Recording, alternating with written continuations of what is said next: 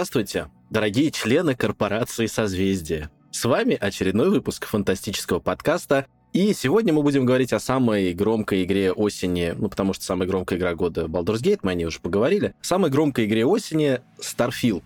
И сегодня мы решили, у нас будет два человека, которые будут радостно защищать Starfield, и ведущий будет яростно ему оппозиционировать. Значит, сегодня яростно хейтить Starfield буду я, Данил Реснянский, человек, который ненавидит осенью все игры. Яростно защищать Starfield, потому что я его прошел, оставил в нем больше ста часов и продолжаю играть и получать удовольствие. Выпускающий редактор журнала «Мир фантастики» Евгений Пекла. И, наверное, как обычно, где-то посередине, но все же где-то ближе к обожанию Старфилда будет человек, который считает главным релизом осени Alan Wake 2, автор мира фантастики Никита Волкович. Никита Волкович, никогда не делай предзаказ. Мы все, я всегда говорю, не делайте предзаказы. Я уже сделал. Поздно. Я сделал предзаказ Starfield, ты пожалел об этом.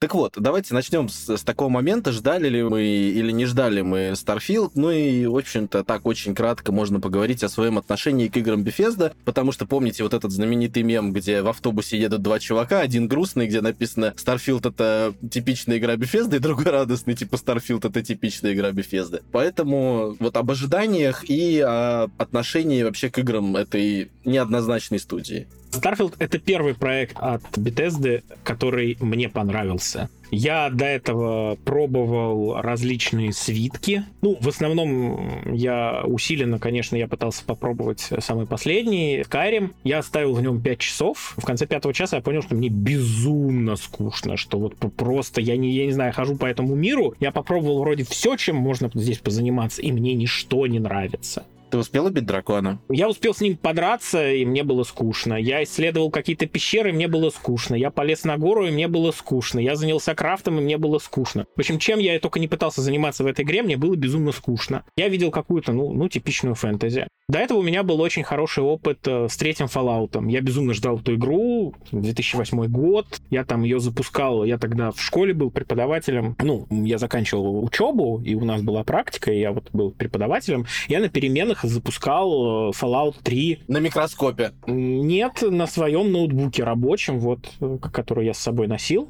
И я просто в безумном разочаровании остался. То есть просто эта игра, которая у меня бы были великие ожидания от нее, которые рухнули, погребли меня под собой, и я был просто раздавлен этим обломом. Потом у меня, естественно, был после выхода четвертый Fallout. Э, я в него тоже играл, играл, играл, играл какое-то время. И тоже в какой-то момент я остановился, я понял, что я больше не хочу, что мне скучно. Что вроде бы я чувствую, что вот эта игра, она, ну, максимально близка из всех игр Bethesda, что я до этого пробовал. То есть они пошли в каком-то очень правильном направлении. Но, типа, конкуренция с Нью-Вегасом это не выдерживает. Мне там не нравится левелинг, мне не нравится стрельба, мне не нравится то, что со мной происходит, когда я хожу по дорогам. То есть вроде со мной что-то происходит, но это что-то как-то неинтересно. Был ли в твоей жизни Fallout 76? скажем так, я до сих пор могу сдуть пыль с Xbox.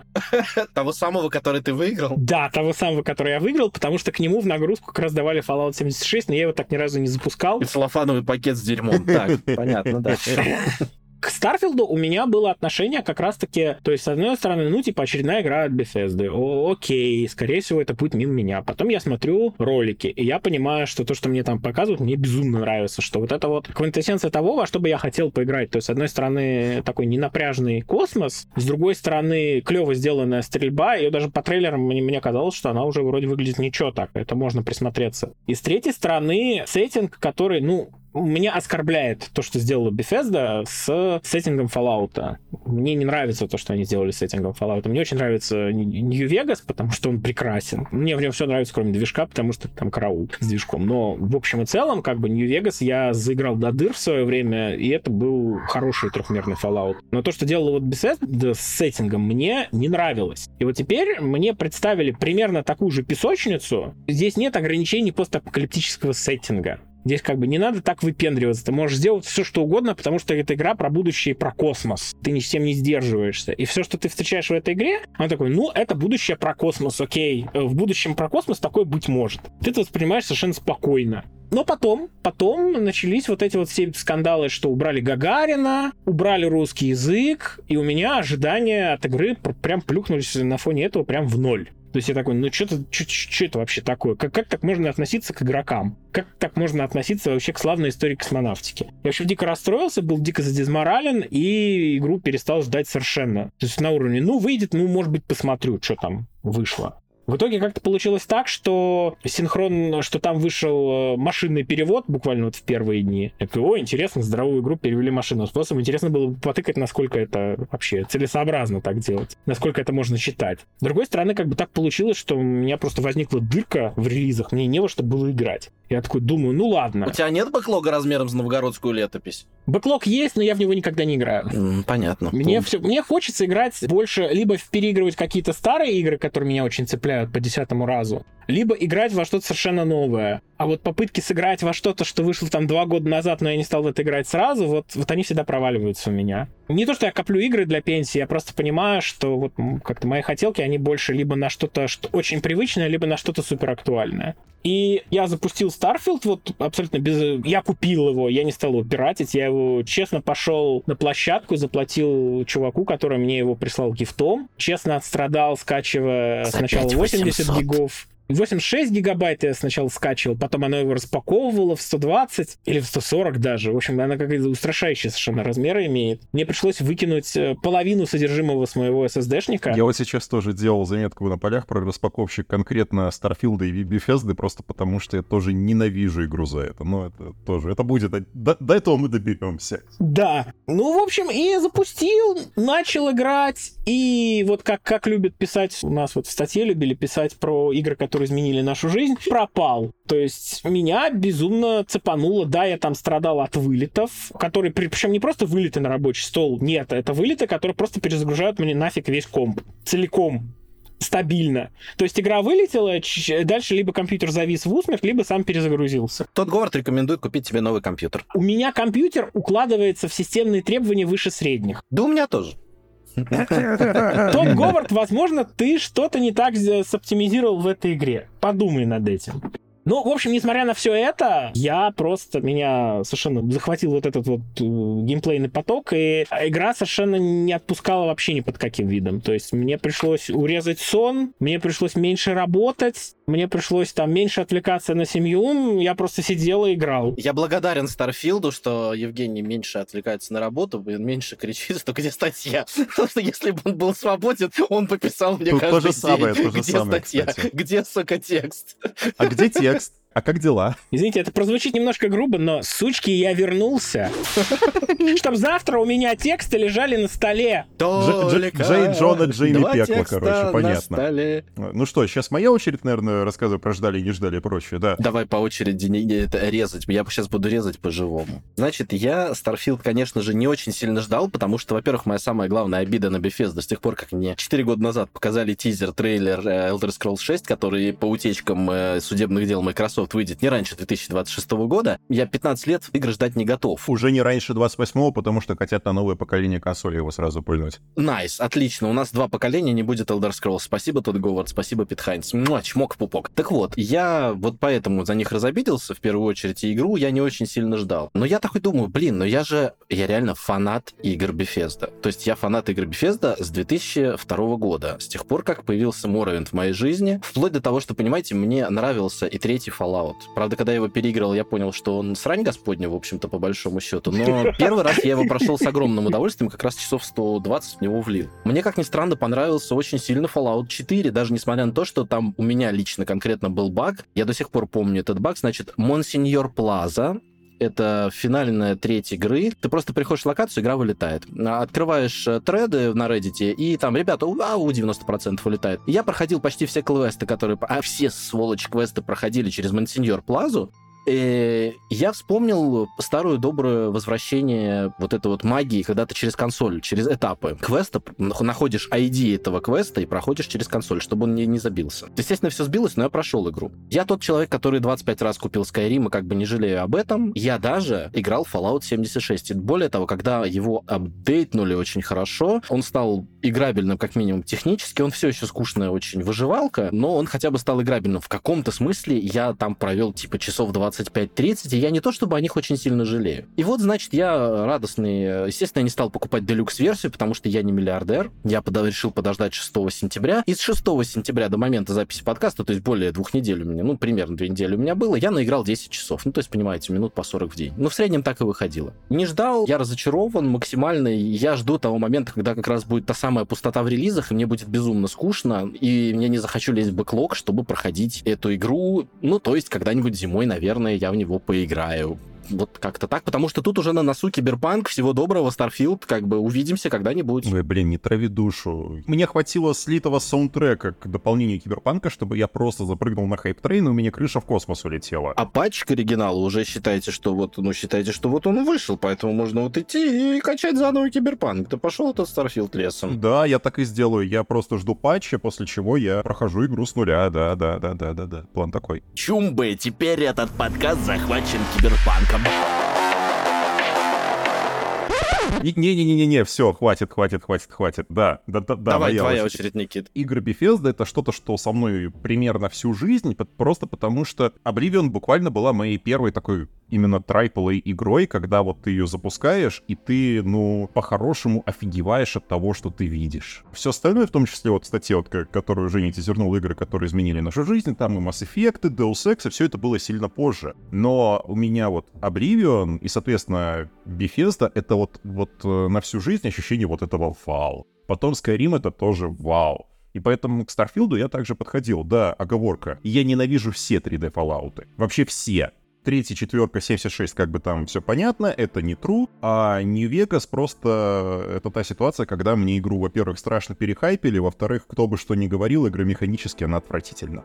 Это все еще один из лучших сценариев, там та та та та та ролевой отыгрыш, все прекрасно. В это отвратительно тактильно неприятно играть. Ну ладно. Суть в том, что я хайповал по игре по мере приближения к релизу. То есть сначала мне было пофиг, потом я такой, о, интересный ролик Digital Foundry про то, какие там они технологии увидели, что им понравилось, не понравилось. И такой, М, вроде интересно. Потом трейлеры, вроде прикольные. Потом первые превьюшки, тоже такие более-менее обнадеживающие. Потом пошел вообще главный развод от Тода Коварда про то, что игра стабильная. И даже я в это поверил. И я потом расскажу эту тоже историю. И я такой, блин, наверное, надо. И потом вот просто как вишенка на торте, это великолепная песня Imagine Dragons, она мне на самом деле очень понравилась, потому что ты ее слушаешь и такой, блин, вот если игра будет примерно такой же, то есть вот с вот этим же чувством первооткрывателя, с вот этим же космическим таким приключением, с вот этим вот искать самые яркие солнца в бесконечной вселенной, блин, ну неужели? Ну правда.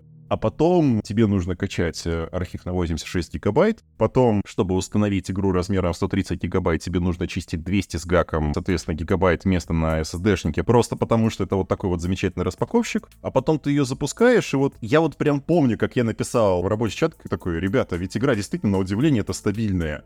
И да, я, наверное, единственный среди всех нас человек, у которого Starfield стабильно не вылетает. Я не встретил ни одного бага. Это вот у меня опять сработала моя вот эта железячная карма, про которую я рассказывал в других подкастах. меня все работает прекрасно, да, есть просадки FPS. А потом я слышу от вас про все эти баги, вылеты, статоры, я понимаю, что тот Говард всех обманул опять.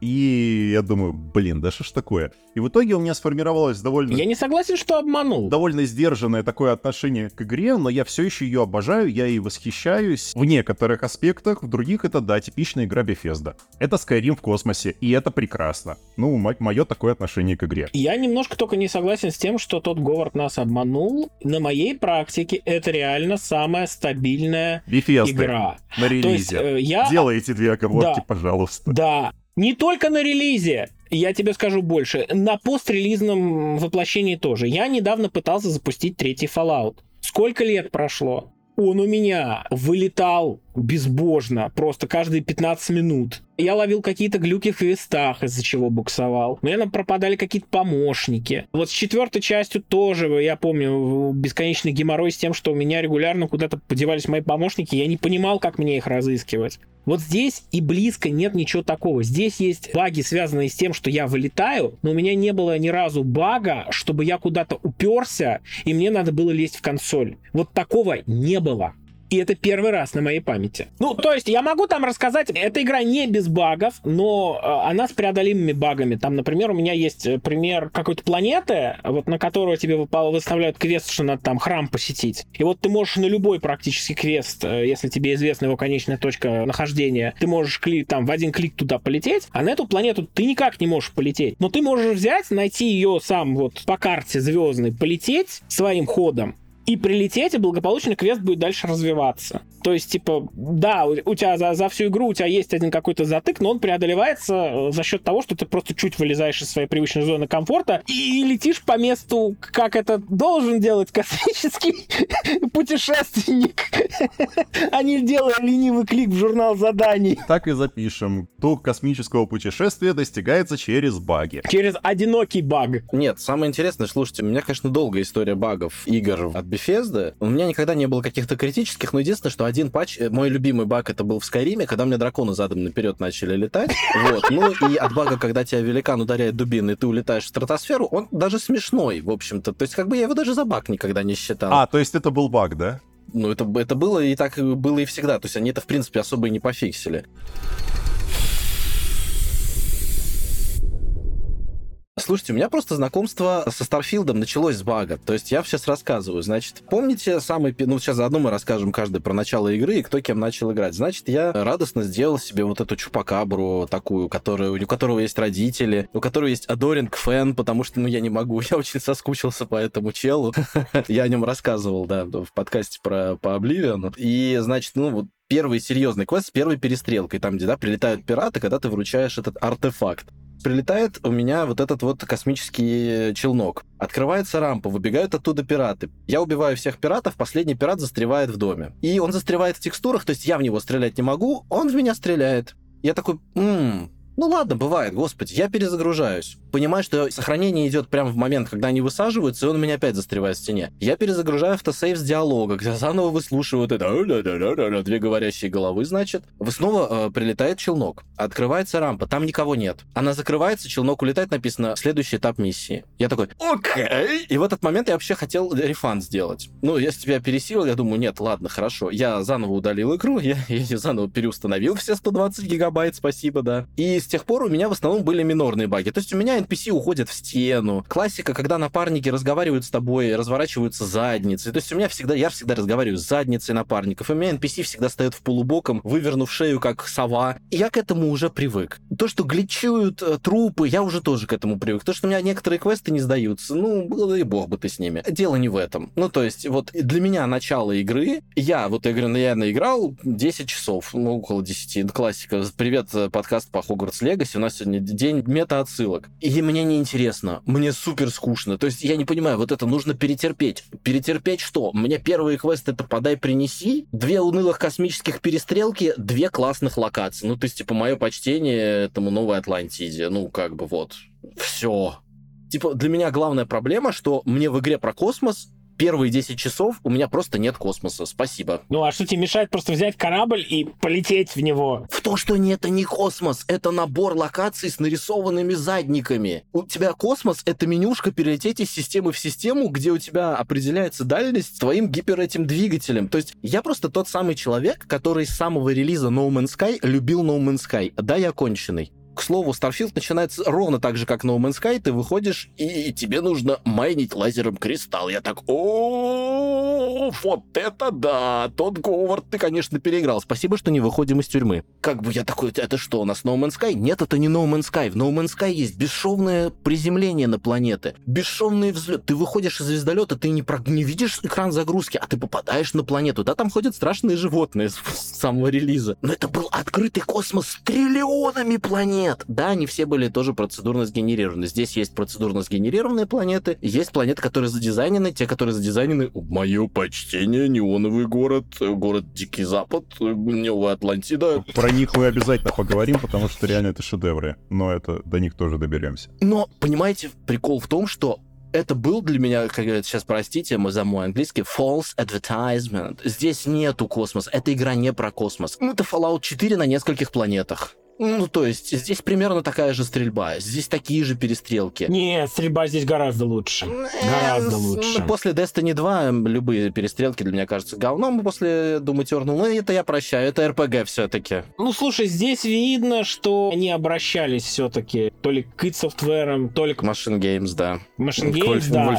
Вот к кому-то из них они точно обращались, потому что здесь стрельба просто, ну, в 15 раз лучше. Насколько я знаю, со стрельбой Fallout 4 как раз помогали ребята из Зетека, возможно, здесь продолжился этот коллап, потому что стрелять реально приятно. Да, возможно, просто все дело в том, что выпилили с концами полностью все эти элементы ВАЦа, и после этого стало нормально. Ну нет, у меня нет претензий к э, шутерной части, у меня нет, в принципе, претензий к ролевой части. У меня глобально-то нет претензий к Старфилду, ну, кроме двух. Первое, что эта игра меня вырывает постоянно из погружения, потому что она камерная на самом деле. То есть вот этот весь глобальный эпик, десятки планет и с космос, они все существуют сами по себе, разделенные экранами загрузки. После таких игр, как Elite Dangerous, No Man's Sky, X, Квадрат Угроза, я не знаю, Фрилансер, я понимаю, что там космосимы, здесь никто не обещал тебе космосим. Но когда выходит Пит Хайнс, тот говорит, такие, ребята, мы делаем РПГ про космос, я вынашивал эту идею 10 лет, а потом тебе дают как бы соленого по губам, и говорит, нет, это игра, типа вот бегай, стреляй, короче, лазером, майни минералы, и еще аванпосты строй, тебе же так нравятся аванпосты. Это поселение не нуждается в защите, рейнджер. Такой, ну, спасибо. Я вот именно этого ждал. Ты еще не забывай, что здесь надо сканировать, как в Mass Effect Andromeda. Здесь нужно сканировать, здесь постоянно нужно сканировать, здесь нужно сканировать все. Так я говорю, суть в том, что я ожидал, ну и плюс, смотрите, еще такая проблема, проблема белых ожиданий белых людей. Когда я покупаю игру за 5-600 рублей, ну то бишь за 70 баксов, я ожидаю от нее AAA качества в плане продакшена. Что не говори, но Fallout 4 по меркам 2015 года соу-соу этим требованиям соответствовал. Сколько бы там хейтеры не воняли, в плане визуала, в плане картинки, он был местами корявенький, но типа на голову выше, чем Fallout 3, который, да, уже был в 2008 году, уже устаревший. Skyrim, что ты не говори, он был, ну, слушайте, люди не просто так в него играют до сих пор он был достаточно прорывной. Понятно, что как бы стандарты качества РПГ после Ведьмака 3 они поменялись, и очень сильно в известную сторону. И, прости господи, Киберпанк даже погованный на релизе тоже много чего изменил в этой структуре. Как должны выглядеть э, футуристичные РПГ с экшеном. И когда выходит игра типа механиками местами на уровне Моровинд, причем не в хорошем смысле, а вот именно в кондовом смысле, такой думаешь, а, а, пойду-ка я в Baldur's Gate, не знаю, поиграю, я в него еще не играл. Почему? Почему я играю в это? Пойду поиграю в Saints Row, который выложили в PlayStation Plus Deluxe. Ну, вот. Ну, слушай, ты как-то прям очень сильно принижаешь. Но я согласен с тем, что игра именно игромеханически ни черта не инновационная, да и технологически тоже. Но прям ты ее как-то сейчас слишком несправедливо по ней прошелся, откровенно говоря. Она, наверное, не инновационная, но с другой стороны, я как-то, я не знаю, я не обязательно от нее хотел каких-то инноваций. Если ты нормально выставляешь графику, она красивая. То есть прям реально там от настроя графики, при том, что там нету привычного для меня разрешения текстур. Я там чуть-чуть шаманю с графикой, и я получаю и по стилистике, мне очень это напомнило, просто контрол.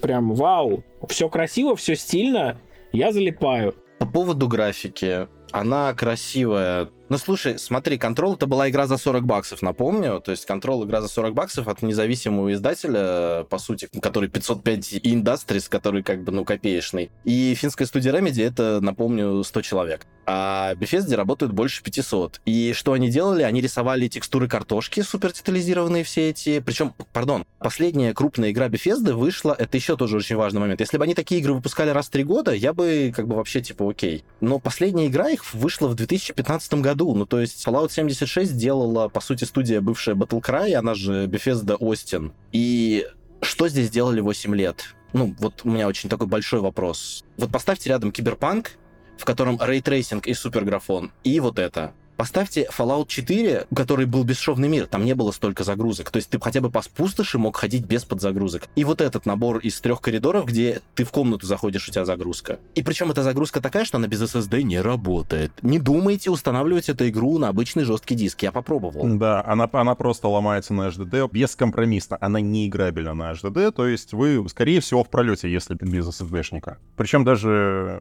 как они правильно называются, вот эти ускоренные HDD, они не будут ее тянуть нормально. Да, то есть это игра, которая требует SSD жесткого диска, при этом в ней нету таких толп, например, которые есть в Киберпанке, даже если их выставить на максимум. Там нет интерактивности, людей, даже такой, которая была вот в пропатченном, я подчеркну, Киберпанке, или в RDR 2. Ну, то есть люди 8 лет делали, ну вот как я сказал, они делали шикарный футуристичный дизайн, некоторые локации просто, простите, ну, ну это супер. Я, я готов многое очень простить Старфилду за неоновый город. То есть неоновый город лучше, чем Киберпанк местами. Я абсолютно с этим согласен. Я еще одну вещь хочу сказать, чем они занимались эти 9 лет, 8-9 лет. Они очень много писали. Очень много писали. Где вы были эти 9 Но, лет? Так, давайте без этих шуточек, пожалуйста. Они реально очень много писали, и вот ты говоришь, ты многое прощаешь Старфилду за дизайн. Я абсолютно все, кроме шуток, я абсолютно все Старфилду простил за игровой текст. Я знаю, что меня сейчас за, за это захитят в комментариях, но игровой текст Старфилда в десятки раз сильнее оного в Baldur's Gate 3. И это вот та штука, после которой я понял, что вот, опять же, небольшой флешбэк, опять же, мета-отсылка.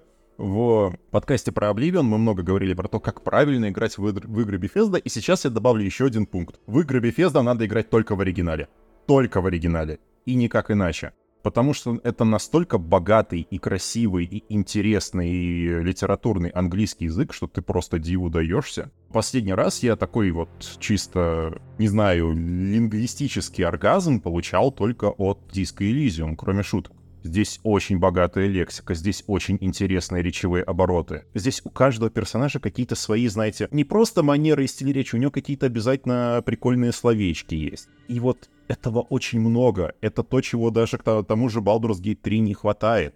Там хороший сценарий, интересная история, классные персонажи, но они говорят на таком простом. Вот это тот самый Simple English. А здесь этого нет. Здесь игра довольно требовательная. Я скажу так. Здесь, с одной стороны, они говорят как в хорошей театральной постановке. Ну, то есть это очень театрализованные да, игры у Bethesda да. всегда. То есть тут это два болвана, они как реально на сцену выходят. И это прекрасно. А, то есть ты им прощаешь отсутствие жестикуляции, ты им прощаешь, да. А здесь нету вот этой разговорной особой речи, хотя она тоже есть. И нету вот этого графоманского ада, когда на тебя вываливает диалог километров 8. Простыню такую. И ты думаешь, когда же ты, собака, заткнешься? Да, да диалоги сложные, но при этом лаконичные. И очень много сидишь со словарем. И я бы сказал, они по темпу очень комфортные. Они постоянно удерживают целиком твое внимание от начала до конца. Ты не спишь на них. И не хочешь их скипать. И не хочется скипать, да. Вот дизайн, диалоги, просто писатели и художники Bethesda, нижайший вам поклон. И вот, опять же, тоже много говорили в подкасте про Baldur's Gate 3, что одна из ключевых фич на самом деле Baldur's Gate, да и всех D&D игр, это вот этот сеттинг, который писался десятилетиями, вот это все. Я уверен, что все 8 или 9 лет разработки Старфилда, они тоже писали сеттинг, потому что то, как он наполнен, это просто невероятно, и я уже из-за этого хочу увидеть Starfield 2, чтобы увидеть, как они дальше будут развивать этот сеттинг. Можно, пожалуйста, сначала Elder Scrolls 6?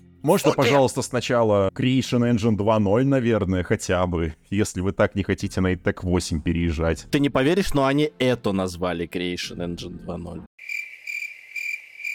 Screw guys, I'm going home. На самом деле, вот что касается сюжета... Не, сюжет я не трогаю. Сюжет дженерик, абсолютно проходной, типичный сюжет игр Bethesda. Именно основной квест. Про побочки мы еще поговорим. Текст. Именно текст. Ну, я бы сказал, что он, он про он даже более чем стандартный. То есть это, грубо говоря, это набор миссий. Фактически это несколько миссий подай принеси. Да, слетай туда, сделай то, посмотри как сцену. Да, я здесь, поскольку я пришел делать э, Starfield, я пришел делать ровно две вещи. И Starfield мне их дает вот просто по полной программе так, как я хочу, и я очень этим доволен. Он дает мне стрелять и лутаться Вот стрельба в Старфилде мне дико нравится. Мне дико нравится разнообразие пушек. Мне нравится, что каждое, в общем-то, оружие, оно по-своему чувствуется. Почему ты все еще не задрот Destiny? Мне вот интересно. Я прям такой вопрос, вот я не знаю. Ну, наверное, потому что уже поздно немножко. Destiny есть бесплатно в этом, в PS Plus, и там даже Witch Queen недавно раздали, так что вперед, я готов составить тебе компанию в Destiny. Давайте мы начнем стрелять и лутаться хоть завтра, потом послезавтра как бы киберпанк. Все, киберпанк, да. Ну, действительно, то есть я много игр попробовал э, бесездовских, и даже отпечаток этого очень солидный он был в Нью-Вегасе. То, что у, у тебя постоянно есть ощущение, что тебя заставляют собирать какой-то мусор, тебя заставляют копаться в мусоре и выбирать там что-то ценное. Вот здесь лутинг как-то впервые, на мой взгляд, развернут как-то ко мне лицом, и реально мне доставляет кайф. То есть я поним... достаточно быстро ты начинаешь понимать, какие вещи тебе нужны, какие тебе вещи тебе не нужны, что является мусором, что является чем-то ценным. Очень ценные штуки из тебя валятся просто со всех концов. Ты просто в них купаешься, ты открываешь коробку и находишь в коробке что-то прикольное, приятное, ты убил врага, ты его открыл, достал из него что-то, что тебе пригодится. Даже если это пушка, которых у тебя в инвентаре уже 15 штук, все равно эта пушка — это деньги, которые тебе просто надо перевести, продать, и ты скопишь на что-то, на что тебе нужно. Потому что э, деньги здесь очень легко приходят, очень легко уходят, и ты, ты, ты про это не паришь. Ты просто как бы играешь в свое удовольствие, и деньги для тебя сыпятся, и ты можешь с ними делать то, что тебе нужно. Покупать дорогие корабли, квартиры. Кстати, вот мой совет тем слушателям, которые будут играть или уже играют в Starfield, ну там не все излазали. Когда вам будут предлагать квартиру в Неоне, супер дорогую, не берите, это подстава, это лажа. Там отвратительнейший вид из окна просто не берите. Или если надумаете брать, ну сохранитесь, посмотрите, как эта квартира выглядит, и загрузитесь обратно. Она просто ужасна. Не он отвратительный город. Они даже здесь с тебя накалывают. На самом деле, самый красивый вид на неон открывается из кабины пилота, когда ты прилетаешь. Неон — один из моих, безусловно, любимых городов. Просто это действительно очень хорошо сделанный киберпанковский город, где нужно уметь крутиться, где тебя постоянно пытаются наколоть, где тебя пытаются использовать. И это сделано абсолютно на всех уровнях, и мне нравится, как это исполнено. Мне нравится то, то что там происходит. В Неоне я провел огромное количество времени, я сделал там абсолютно все квесты, какие нашел. Мне кажется, я, кстати, там все нашел, что там мне предоставлялось. И причем я по этому городу, я просто не стал там принципиально использовать быстрые перемещения. Я всегда бегал по Неону ножками, просто удовольствие получал от э, нахождения в этом месте. К слову, есть аналогичные, есть очень прикольные, если любите вот всякие днищенский такой киберпанк, который вот та часть, которая low life. Вот, как ни странно, такой опыт дает новый Атлантис, потому что ты там спускаешься вниз. В колодец, да. В колодец, да. И это такое просто восхитительное место, где повсюду машины, вредные испарения, какие-то нищие бегают, протезированные люди недобро на тебя косятся. В общем, просто удовольствие полные штаны. Ну вот да парадоксально, при том, что это все еще болванчики, интерактивность с которыми около нулевая, хотя ты вроде каждому можешь подойти и заговорить. Ну, почти каждому. Вот Fallout, он давал тебе все-таки какой-то один сеттинг, такой там, ну хорошо, два сеттинга, четвертый давал тебе два сеттинга, там была постапокалиптическая пустошь и такой все-таки футуризм офигительный. Здесь же каждый, э, каждый крупный город это свой отдельный сеттинг. Атлантис это такой футуризм, победившая такая утопия, где здания стоят среди деревьев, где восхитительно восхитительные совершенно виды, что ты прям вот эту кнопочку снятия скриншотов ты просто мучаешь. Жаль, что деревья выглядят как говно из Обливиона, а так да, конечно. Зато да, по этим да, деревьям конечно. можно прыгать. Ты можешь буквально прыгать с ветки на ветку, я проверял. Да, я так тоже делал. И можешь нырять в прудике. В прудике с водой из Моровинда. Кстати, еще что хотел отметить касательно вообще в том числе работы над дизайном и интерьерами, вот это все. Если мы говорим про Атлантис, очень много неожиданно отсылок к вот этой французской прекрасной эпохе, к Белли Пок, конец 19-го, начало 20 века. Немножко они арт-деко внезапно зацепили. И вообще какой-то... Не Атлантис, это то, ну, именно вот его та часть, которая хай-тек. Это какой-то тоже внезапно ретро-футуризм, но другой. Не тот, который мы видели в тех же Fallout. Они просто... Я бы сказал, бы это больше всего напоминает вакандовский афрофутуризм. Вот на Ваканду больше всего, на мой взгляд, похож Атлантис. А мне это очень сильно отсылает именно к Франции начала 20 века, именно к эпохе Арнуво особенно элементы интерьеров, особенно вот это вот баланс зеленого и построек. Я такой, ничего себе. Ну, то есть, да, это очень сильно переработано, но мне кажется, тут культурные референсы очень-очень ярко считываются. Ну, может, действительно, афрофутуризм. Ну, Атлантис — это такая воплощенная экотопия. Абсолютно. То есть город, который максимально интегрирован в природу. А потом ты спускаешься в колодец, и, а, у этого города, оказывается, есть прекрасная изнанка. Супер, я буду жить здесь.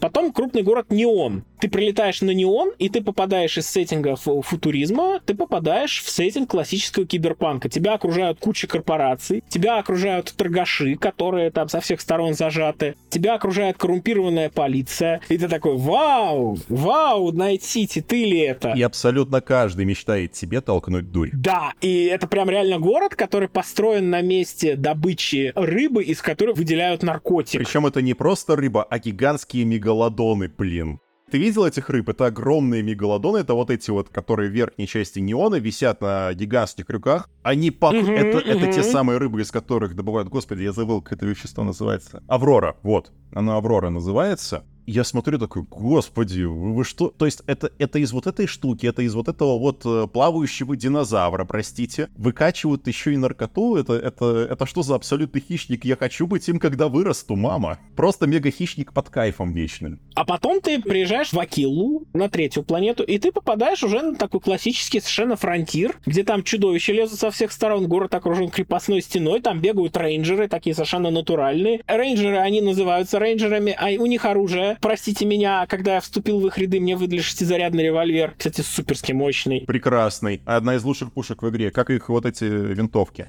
Тоже почти всю игру с ними бегаю. Там есть чудесный оружейный магазин нормального человека, куда ты просто ходишь э, регулярно, как на работу, как только там ассортимент обновляется, чтобы либо продать там что-то, либо закупить патронов. А есть там еще местная Firearms, такая делянка, которая выпускают вот только такое оружие в стиле пустошей. Всякие законники, шестизарядные пистолеты, ружья. Очень, короче, место действительно реально атмосферное. Там все квесты завязаны, опять же, вот либо на то, что суровые мужики в невероятных условиях, превозмогая, несут закон и порядок в окружающий хаос, или про защиту от чудовищ, что, в общем-то, по сути дела, то же самое. Слушай, ты вот сейчас это затронул, кратенько и про города, и про все. Мы уже поняли, что основной квест такой довольно дженерик. Давай поговорим про побочки, и про напарников, потому что здесь внезапно все очень хорошо. Особенно внезапно по части напарников, но это мое личное было откровение, потому что из всех рецензий, где я слышал, ой, какие плоские неинтересные напарники, ой, какие они стандартные, ой, ничего там ори- не продумали, ужасные, отвратительно прописанные персонажи, ходящие рюкзаки, а потом ты начинаешь общаться с первой же напарницей, которая тебе дают, это вот это Сара Морган, и ты офигеваешь, что такой. Люди, а вы чем читали то, что тут написано? Та же Сара Морган и по глубине персонажей, и в принципе по динамике отношений, это натурально Гарус в юбке. Ну ё-моё. Я такой, да господи, и вы, и вы вот, этого, вот этого персонажа считаете ходячим рюкзаком? Господа рецензенты, что с вами не так? А знаешь, в чем дело? У меня есть здесь некоторое мнение. Я, может, не прав, может быть, я себя накручиваю, но мне кажется, что в зависимости от прохождения характеры персонажей могут немножко отличаться. Вот расскажу личную историю, то есть никем не навязанную. То есть у меня вот в первой игре я как раз вот играл, э, посмотрел всех напарников, в итоге остался с Сарой, э, женился там на ней. Причем, что характерно, у меня тоже персонаж, у которого есть родители, которые живут в Новой Атлантиде. Но почему-то на свадьбу я их позвать не мог. Это, этого в Bethesda не придумали. То есть ее маму можно позвать на свадьбу, а моих родителей нельзя. Окей, окей, ладно. Ну, там как бы два мужских персонажа, с которыми можно тусовать, и два женских. Это из основных вот этих самых. Вот это именно четыре персонажа, типа основные твои спутники, ты с ними можешь э, крутить романы. У них есть длинные интересные сюжетные ветки. Всего по помощников, как я понял, 10 штук, как раз вот в ачивку. Нет, 11. 11, потому что ты 10 собираешь на ачивку, а один по ходу сюжета может погибнуть, и ты все равно при этом можешь эту ачивку выбить, значит их 11. Основных персонажей 4. Я сделал себе такого мужчину прикольного, обозвал Гагарином. И я, естественно, крутил романы с женщинами, и я вот долго выбирал между Сарой и второй барышней. Андрежа. Андрейжа. Честно, мы, мы боимся проговаривать, потому что на русский слух э, это имя звучит крайне кринжово, но, кстати, тоже дама крайне очаровательная. Кто романсил Баррета из слушателей ставит плюс комментарий. Обязательно, уважаемые слушатели, ставьте плюсики, кто романсил Сару. И кто лучшая вайфу Сэм, Сара или Спидвагон? Я, собственно, выбрал Сару по очень простой причине, потому что Андреа ныла. Она постоянно рассказывала, как ей некомфортно делать то, как она не будет делать это, как ей здесь не нравится, как ей там не нравится, как ей не... Ну, есть, короче говоря, она произвела на меня впечатление такой Девочки-думера. невротички, которая вот просто, ну, у нее было понятно какое-то сложное, тяжелое прошлое, ей вот надо выговориться, но я-то, блин, как-то хочу что-то вот такого более стабильного, приключенческого, поэтому я сделал выбор в пользу Сары, все замечательно. Дальше начинается новая игра плюс, я залетаю, а опять, значит, начинаю знакомиться с персонажами, ну, по привычке, поскольку я в прошлой игре женился на Саре, я, естественно, беру ее в охапку, начинаю бегать с ней. И тут ныть мне начинает она. То есть мы приходим в какую-то локацию, она говорит, ну, мне вот что-то здесь вот, вот это не нравится, это не нравится. Я такой думаю, так, интересно. В прошлый раз все было наоборот. Дай-ка, я думаю, возьму Андрейку свою. Начинаю бегать с Андреа. Прекрасно. Она, значит, это самое... Никакого недовольства, никаких этих рассказов, как здесь все не так. Она четко по существу едко комментирует, когда я что-то фейлю, когда я там слишком много на себя веса беру и так далее. Рассказывает, чем интересно-то вот эта локация и та локация. То есть у меня есть ощущение, что я как будто вот совсем с другим персонажем начинаю бегать, чем я бегал с прошлой игрой. Я не знаю, может это зависит от каких-то стадий отношений между героями, хотя Типа, мы вроде в одинаково нулевых я начинал. Хотя они вроде скручиваются уже в ноль, да? В новой игре плюс отношения должны в ноль скручиваться или нет? Ну, типа, да, они скручиваются в ноль. Это проговаривается там, да, специально. Но вот у меня есть опыт вот игры с одними и теми же персонажами и радикально разные ощущения от игры с ними. То сейчас я бегаю с Андре, я хотел с ней бегать по причинам, ну, типа, мне она как напарник больше подходила по скиллам. Под второе прохождение, когда я, типа, стелс пытался скачать. И я с ней бегаю сейчас уже не потому, что мне, типа, нужен такой напарник, а потому что мне с ней приятно бегать, а с Сарой неприятно. То есть персонаж совершенно другое впечатление производит. И я не очень понимаю, от чего это зависит то ли так звезды сошлись, то ли действительно персонажи имеют более широкий характер, из которого выбирается какой-то сектор, который тебе демонстрируется на прохождении. Слушай, это интересная гипотеза. Но я хочу еще одну штуку про взаимодействие напарников и про эволюцию Старфилда относительно других игр подчеркнуть. Ты обращал внимание на то, как в игре реализован юмор? Барретт — это худшее его проявление. Я не говорю, что это плохо сделанный персонаж, но он меня настолько бесил. Подожди, я сейчас хочу немножко про другое сказать. Суть в чем? Обычно, как вот это в играх работает, сейчас, может быть, вы мне скажете, что я не прав, потому что мне эта гипотеза давно, и я пока не нашел ее опровержения, и мне будет интересно, если вы сможете ее провернуть. Короче, обычно это как делается, что игра, ну, сценаристы, игра, как хотите, она дает тебе сетап.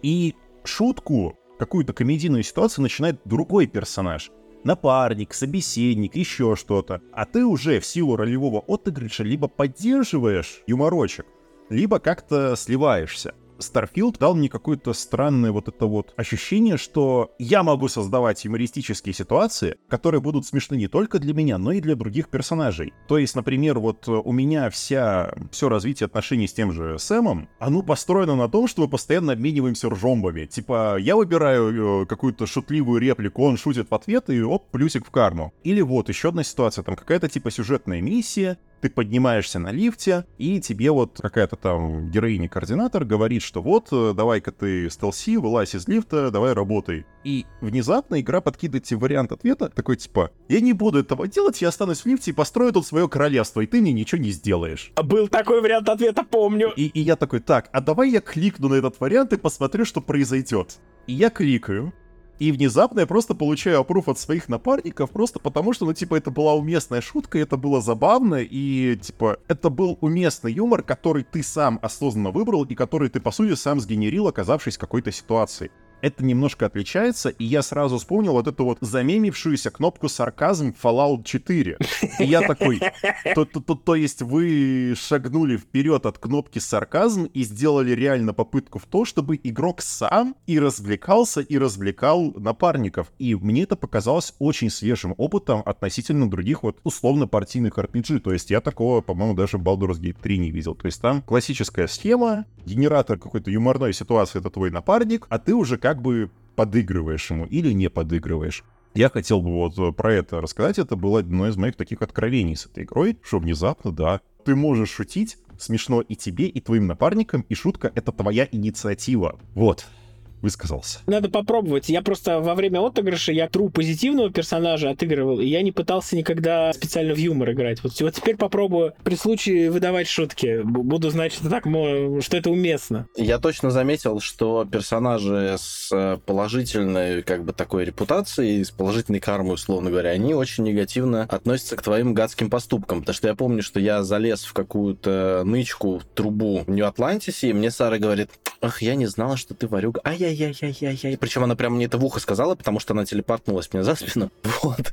Или как-то залезла, я не знаю. В общем, а я там по трубе реально как в Deus Ex. То есть в этой игре наконец-то появился маленький паркурчик. То есть можно залезать на всякие предметы, на уступы, и, в общем, раньше этого не было в играх Bethesda. Там дальше тебе, если ты чуть-чуть дальше, там ранец будет, ты можешь просто прыгать на ну, это, это понятно. Ну, как бы я видел джетпак, да, я понял. Но, в общем, я, в общем, я залез, и мне Сара говорит, так делать нельзя. Ай-яй-яй. И еще, конечно, да, я заметил, что напарники, они вообще они живее намного реагируют. То есть они что-то комментируют. А, э, это не как вот, например, в Skyrim или Fallout ты заходишь на локацию, они одну фразу бросают, и потом молчат, дышат тебе в спину. А они что-то как-то какие-то в диалоги вмешиваются. Да, они не просто стоят, молчат и ждут. Если им есть что сказать, они вворачивают. И персонажи на них реагируют. То есть иногда просто разговор может вообще, ты затыкаешься, и начинает твой напарник беседовать с тем чуваком, кому ты пришел. Причем иногда это очень странно получается, потому что я помню, что ко мне, значит, я разговариваю с каким-то NPC, и у меня просто тупо поворачивается Сара, и вот эта камера неловко к ней переезжает, она говорит с героем полубоком, потом шею ко мне поворачивает, это было очень крипово. Тем не менее, это много лучше, чем все предыдущие игры Bethesda, в которых напарники это был ездовой ослик, в котором было 250 груза, и если на высокой сложности играл танк за который ты скрывал свое тщедушное э, однохитовое тельце. Там еще знаешь, что мне дико понравилось в напарниках? А то, что они постоянно взаимодействуют со средой. Ты куда-нибудь пришел в какой-нибудь бар, например, а и хоп, да, она сели да, за стул. Да, да. Да. Ты пришел в свою квартиру, они так, ничтоже, что меня же все взяли, подошли, у тебя на станке что-то начали собирать. Ты такой пытаешься в станке что-нибудь покрафтить, они говорят, э, тут занято. А однажды у меня Сара въехала в мою мамку, я оттащил ее в другой угол, и я разговаривал с чайником. Ну, в общем, да, как бы... Это, этот чайник мечтал захватить вселенную? Потому что Сара прошла через... То есть я разговаривал как бы с мамкой. Там какой-то, знаете, вот этот знаменитый диалог, когда есть перк, выбираешь начальный, что у тебя есть родители. Я разговариваю, значит, с мамулей, и тут, в общем, входит в Сара, пихает маму, они уходят обе из кадра, и я разговариваю... Я в это время на кухне стоял, разговариваю с чайником. Слушайте, еще такой вопрос. Вот одна из самых странных претензий к игре, которую я слышал, вот может, да, не знаю, как ты, возможно, игрового опыта, ну, не, не сталкивался с такими ситуациями. Тейк заключается в том, что в Старфилде отсутствует повествование через окружение. Ну, не знаю, мне показалось, что за пределами задизайненных городов абсолютно да. И это большая проблема, кстати. Потому что, например, в Fallout и даже в третьем, который вот Женя хейтит, там все-таки все камушки и все домики расставлялись вручную, и там очень много было прикольных ситуаций, особенно если ты брал перк, например, Дикая пустошь, ты мог встретить всякую прикольную дичь на просторах, и плюс у тебя окружение генерировало тоже какие-нибудь истории вообще, в принципе, самостоятельно, вот как, например, Red Dead Redemption это делает. Там есть скриптовые штуки, а есть не скриптовые, там заяц за медведем погнался или условно что-то такое. Или там придавило телегой кого-нибудь. Этого очень сильно не хватает вообще Старфилду. Он очень э, театрализованный, как по мне. Здесь очень плохо с э, реально вот с повествованием через окружением за пределом тех локаций, которые сидело 20 человек и расставляло картошки по углам. И, кстати, это очень, очень сильно контрастирует. То есть здесь есть локации, которые видно, что сидели люди потеряны. То есть, ну, вспомните, например, как выглядит штаб-квартира созвездия. Да это вообще это шедевр. От, отвал всего ты приходишь, думаешь, вау, и рейтрейсинга, в общем-то, не надо. И, блин, красивый, все челы что-то сидят, делают. И диалоги-то, когда, кстати, заметьте, что когда вы играете и сюжетные квесты вы приходите сдавать в созвездие, там даже появляется, вау, постановка. Они ходят, они садятся, они встают, они там смотрят на что-то, друг с другом даже спорят. Все остальные диалоги стоят два болвана, такие... Я согласен, здесь этого нет. Э, кстати, например, в игре Outer Worlds это есть. Ну, все-таки давай Outer Worlds. На сколько порядков она меньше примерно во всем, чем Starfield? А гигантизм это не всегда хорошо. Ну, типа раз в 10 она меньше. Ну, я про то, что все-таки даже вот э, вещей, в которых прям вписан environmental storytelling в Starfield, ну, мне все-таки кажется в разы больше, чем в Outer Worlds.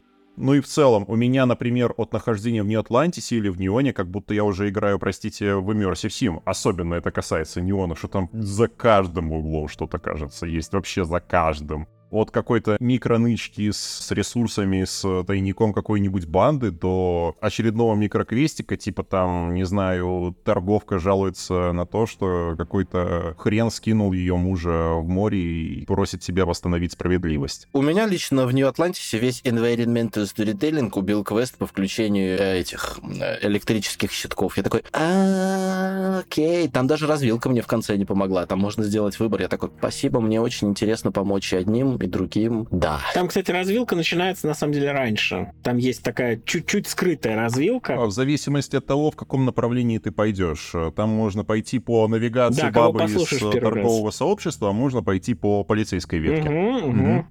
Ну, вообще могу сказать, что, да, во-первых, там есть по структуре квестов, надо сказать, есть центральный квест, который, ну, скажем так, это вообще, ну, просто, мы уже про это сказали, набор заданий подай, принеси. Но в чем большой плюс у этого центрального квеста относительно Outer Worlds? Очень большой. И я это осознал, наверное, вот я, я пытался понять, потому что я очень тепло отношусь к Outer Worlds, я его ждал, я его прошел полтора раза, и я сначала был в восторге, но потом постепенно восторг как-то подсдувался. И я понял, чем меня Outer Worlds, ну, расстроил. Это игра, которая прикидывается, что у нее есть очень большое количество возможностей, что ты можешь нелинейно проходить сюжет, что ты можешь там э, отыгрывать кого угодно, но по факту отыгрывать там злодея — это просто какой-то зашквар, потому что ты останешься таким злодеем у разбитого корыта, если ты не займешься спасением мира, мир окажется в заднице. И ты будешь злодей, который в заднице сидит. А можно ли быть злодеем в Старфилде? Можно.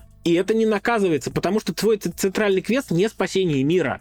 Ты ходишь и ищешь артефакты. Это все, чем ты занимаешься. И новые силы, кстати говоря, которые классные. Да, набираешь силы, набираешь себе кредиты. Более того, ты можешь каждую ветку... Там есть четыре основных ветки заданий. Значит, одна — это про поиск этих самых ксеноморфов. Э, история с ксеноморфами. Длинная такая за этих колонистов ветка. Вторая ветка, за них же можно внедриться в Багровый флот. Третья ветка, это, соответственно, на Акилле ты расследуешь, у тебя такое длинное рейнджерское расследование о том, что какие-то бандиты преследуют местных фермеров. Это настолько просто вестерн. Там понятно, что Акилла это вся такой фронтир, там все, все вертится вокруг вестерной эстетики, но это Red просто... Dead вот- Starfield. Да, Red Dead Starfield, вот реально. Слушай, а вот знаешь, что мне внезапно напомнила рейнджерская ветка на Акиле? Ну-ка, Не Вегас. Нет. Один там сериал с Нейтаном Филионом. светлячок, что ли? Не угадал, новичок. Я, кстати, да, сегодня обратил внимание, что они перевели новичок. Это очень хорошо с как раз светлячком парафразится. И я просто восхитился, насколько это гениальный перевод названия руки. Да-да-да, да-да-да. И там действительно ощущение вот того, что ты приходишь вообще новенький, хрен с горы, к таким вот матерым э, просто. Мы, мы всю эту пустошь за тебя давно прохавали, вот тебе револьвер, иди работай. И ты потихонечку пообтесываешься, отбиваешься и постигаешь вот эту вот, э, не знаю, мудрость космического копа-ковбоя. Ну да. Вот, и четвертая большая линейка квестов — это ты на злобную корпорацию работаешь в Неоне.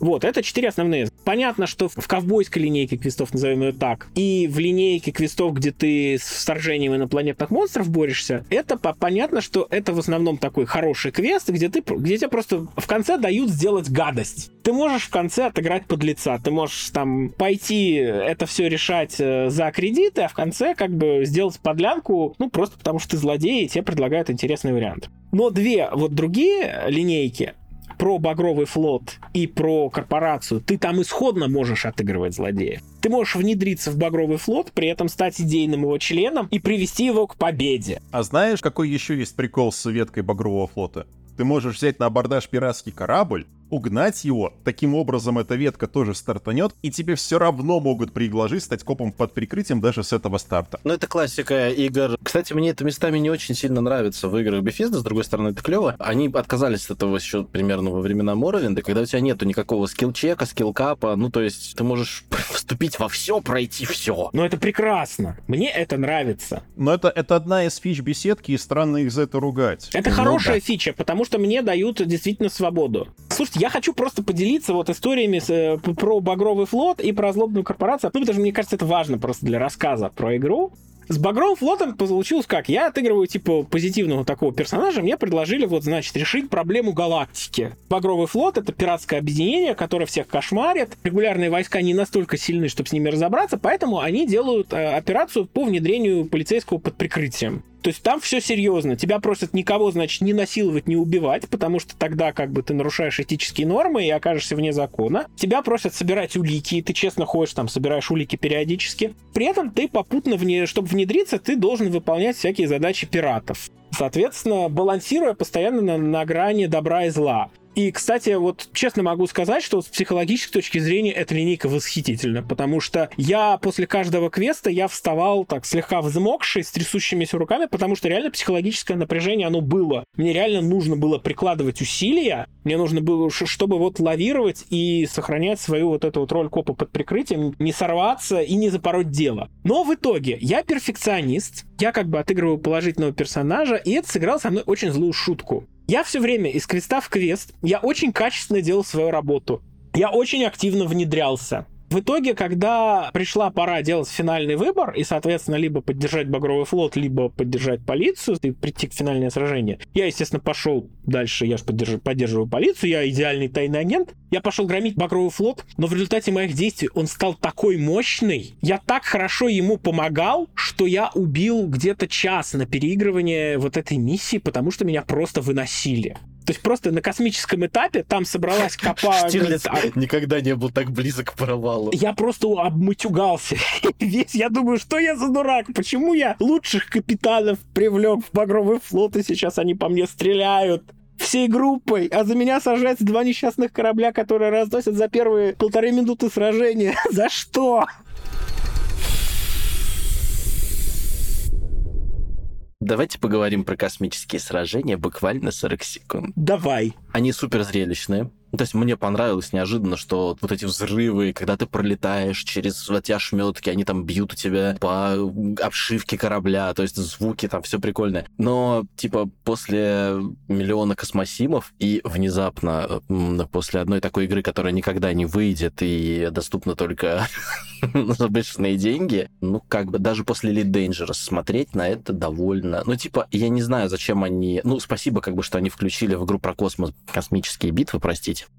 но, ну, как бы я их избегаю всячески. Я надеюсь, и в будущем не будет сильно много обязательных элементов. И то же самое я не, не хочу заморачиваться, например, со строительством корабля, хотя я вижу, что там можно много чего попотеть, но я хочу купить корабль за много денег. Да, там за 450 тысяч продается в Вундервафле. Где? Я не видел. Я искал лучший корабль, я нашел за 350 только. За 450 в порту Нью-Атлантиса. Да, но он, по-моему, появляется после какой-то сюжетной... Это я до нее еще не дошел, но я уже прочитал об этом в в Гуиде. У меня пока доступны корабли только за 70, это какой-то кал. А на остальные у меня нет денег. Кстати, интерфейс еще хотел сказать, что говно. Так вот, космические битвы мне прям сильно так себе. Вот, я ожидал большего, потому что пробить ракетками, потом лазером пиу пиу пиу пиу пиу пиу пиу пиу и, и самое главное, что очень важно, если вы хотите в космические битвы, блин, ребят, качайте космическую ветку, то есть да. вот эти все... Без нее, да. вот просто какой, какой бы у вас корабль не был, вы просто будете насасывать и, и умирать со страшной силой. В этом, собственно, и есть есть вся основная загвоздка, что чтобы получать удовольствие от космических битв, тебе надо нагибать, а чтобы нагибать, тебе нужно вложить просто прорву. А очков не хватает, не хватает да. на все. И причем тебе не просто надо вложить прорву очков, тебе еще надо, что там же прокачка как устроена. Ты вкладываешь очко, тебе выдают задание. Вкладываешь очко. Настрелять 50 врагов, например. Вот. И ты, значит, должен их настреливать, и только после того, как ты выполнишь задание, ты можешь вложить второе очко. Еще одно очко, да. Да, следующее задание, оно будет еще, соответственно, более длинным. И, например, вот если ты хочешь нормальный корабль купить, закатай губу обратно. Сейчас объясню почему. Потому что, оказывается, ты можешь водить по умолчанию только корабли класса A чтобы водить корабли класса B, тебе нужен третий уровень. Пилотирование, да? Да. Купить корабль класса C ты можешь, но сесть в него ты не можешь. Тебе нужно пилотирование четвертого уровня. А пилотирование четвертого уровня это 50 кораблей надо сбивать. Слушай, а те напарники, которые дают бонусы кораблям, разве не помогают это делать? Вроде нет. Я вроде пытался, мне это вроде ничего не дало. Но есть лайфхак, как сбить 50 кораблей и не посидеть. Идешь в летную академию и гоняешь там симулятор. Каждый сбитый корабль в симуляторе засчитывается в прогресс. Это экзамен на в этом самом, на то, чтобы стать военным э, колонией. Это в этом, в здании Маска или как оно там. В авангарде, да? Да-да-да-да-да. Окей. Э, Симулятор — это просто огромный бро, потому что первые там четыре волны кораблей, они убиваются очень легко. Там, по-моему, шесть кораблей при этом настреливается. Ну, как бы, типа, ты после этого из него выходишь, заходишь обратно, Как здорово. убиваешь следующие шесть кораблей. В общем, за там 40 минут расслабона ты можешь накачать себе с третьего до четвертого уровня спокойно. Просто насколько я вкуривал, что если нанять Сэма Коу, который как бы в Новой Атлантиде и стоит, там, по-моему, по квесту можно его получить в Акила Сити, ну, как бы он дает навык, который, по идее, должен вот хотя бы как корабли следующего класса, что можно было. Ну ладно, это интересно. Мне его убили по сюжету. А, спасибо. И во втором прохождении, Спойлер алерт. ну, его могут и не убить, как бы. Мне его убили. Во втором прохождении это единственный персонаж, который у меня пока не появился. Я не знаю, я с ним просто не встретился, или он открывается четвертым, или еще что-то. Ну, Вот я себе набил пе- персонажей, вот этих вот своих напарников, я себе набил в корабль, и я даже зачем-то бар это забил. Я тут же об этом опять пожалел, потому что каждый раз, Ну как я да. сажусь, он начинает комментировать, как я делаю посадку. Баррету можно сказать спасибо за то, что он научил дроида Васку чувству юмора. Нет, это хорошо сделанный персонаж, но он такой, он сделан Он раздражающим, и он настолько умело сделан раздражающим, что мне его хочется прибить постоянно. Я чуть не повесился, когда делал его квест. Я Баррета реально полюбил после одного из диалогов с дроидом, когда ты его спрашиваешь, ты знаешь какие-нибудь человеческие шутки? И, и он тебе отвечает, я сейчас смотрю на одну из них. Жаль, что не про мамку. Ну ладно. На Марсе, кстати, есть дроид, который умеет рассказывать плохие анекдоты. Очень советую. Я надолго залип. Так, и я тебе больше скажу, в Старфилде по планетам разбросаны сборники плохих анекдотов, и ты можешь летать и собирать. Кстати, написал их тот Говард. Там только третья часть есть. Первый и второй я не нашел, а я все книги чекал, какие были в игре. Там только третья часть, третье издание. Я второе находил. Найдешь их в Elder Scrolls 6.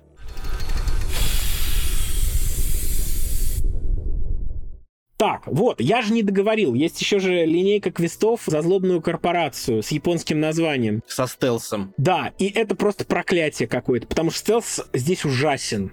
Он Как и всегда был, в принципе. Я не знаю, мне сложно сравнивать, но здесь он отвратительно вонюч по целому ряду причин. Значит, во-первых, стелс-система не дает тебе понять очень важного момента. Враги тебя в первую очередь слышат, а не видят. То есть, если ты во время стелс-миссии наконец-то догадаешься скушать временный усилитель, который делает твою ходьбу на 30% тише, тебя вообще перестают замечать. Просто ты там можешь гулять, а если у тебя есть э, препарат, который на 50% снижает громкость шагов, это вообще ты просто там царь и бог, даже если у тебя этот стелс не прокачан. Но если ты хочешь играть через стелс, тебе надо, во-первых, вкладывать очки в навык стелса, а потом там есть еще один навык, который позволяет бесшумно бегать и приобретать вот это вот свойство хамелеона. Но как его качать, я просто не понимаю, потому что он качается за то, что ты совершаешь тихие убийства вблизи. Но мне за всю игру ни разу до сих пор не удалось никому подкрасться со спины. У меня получалось, я подкрадывался. Это какой-то просто замкнутый круг. Чтобы научиться нормально подкрадываться со спины, тебе надо сначала несколько раз подкрасться со спины. F5, F9.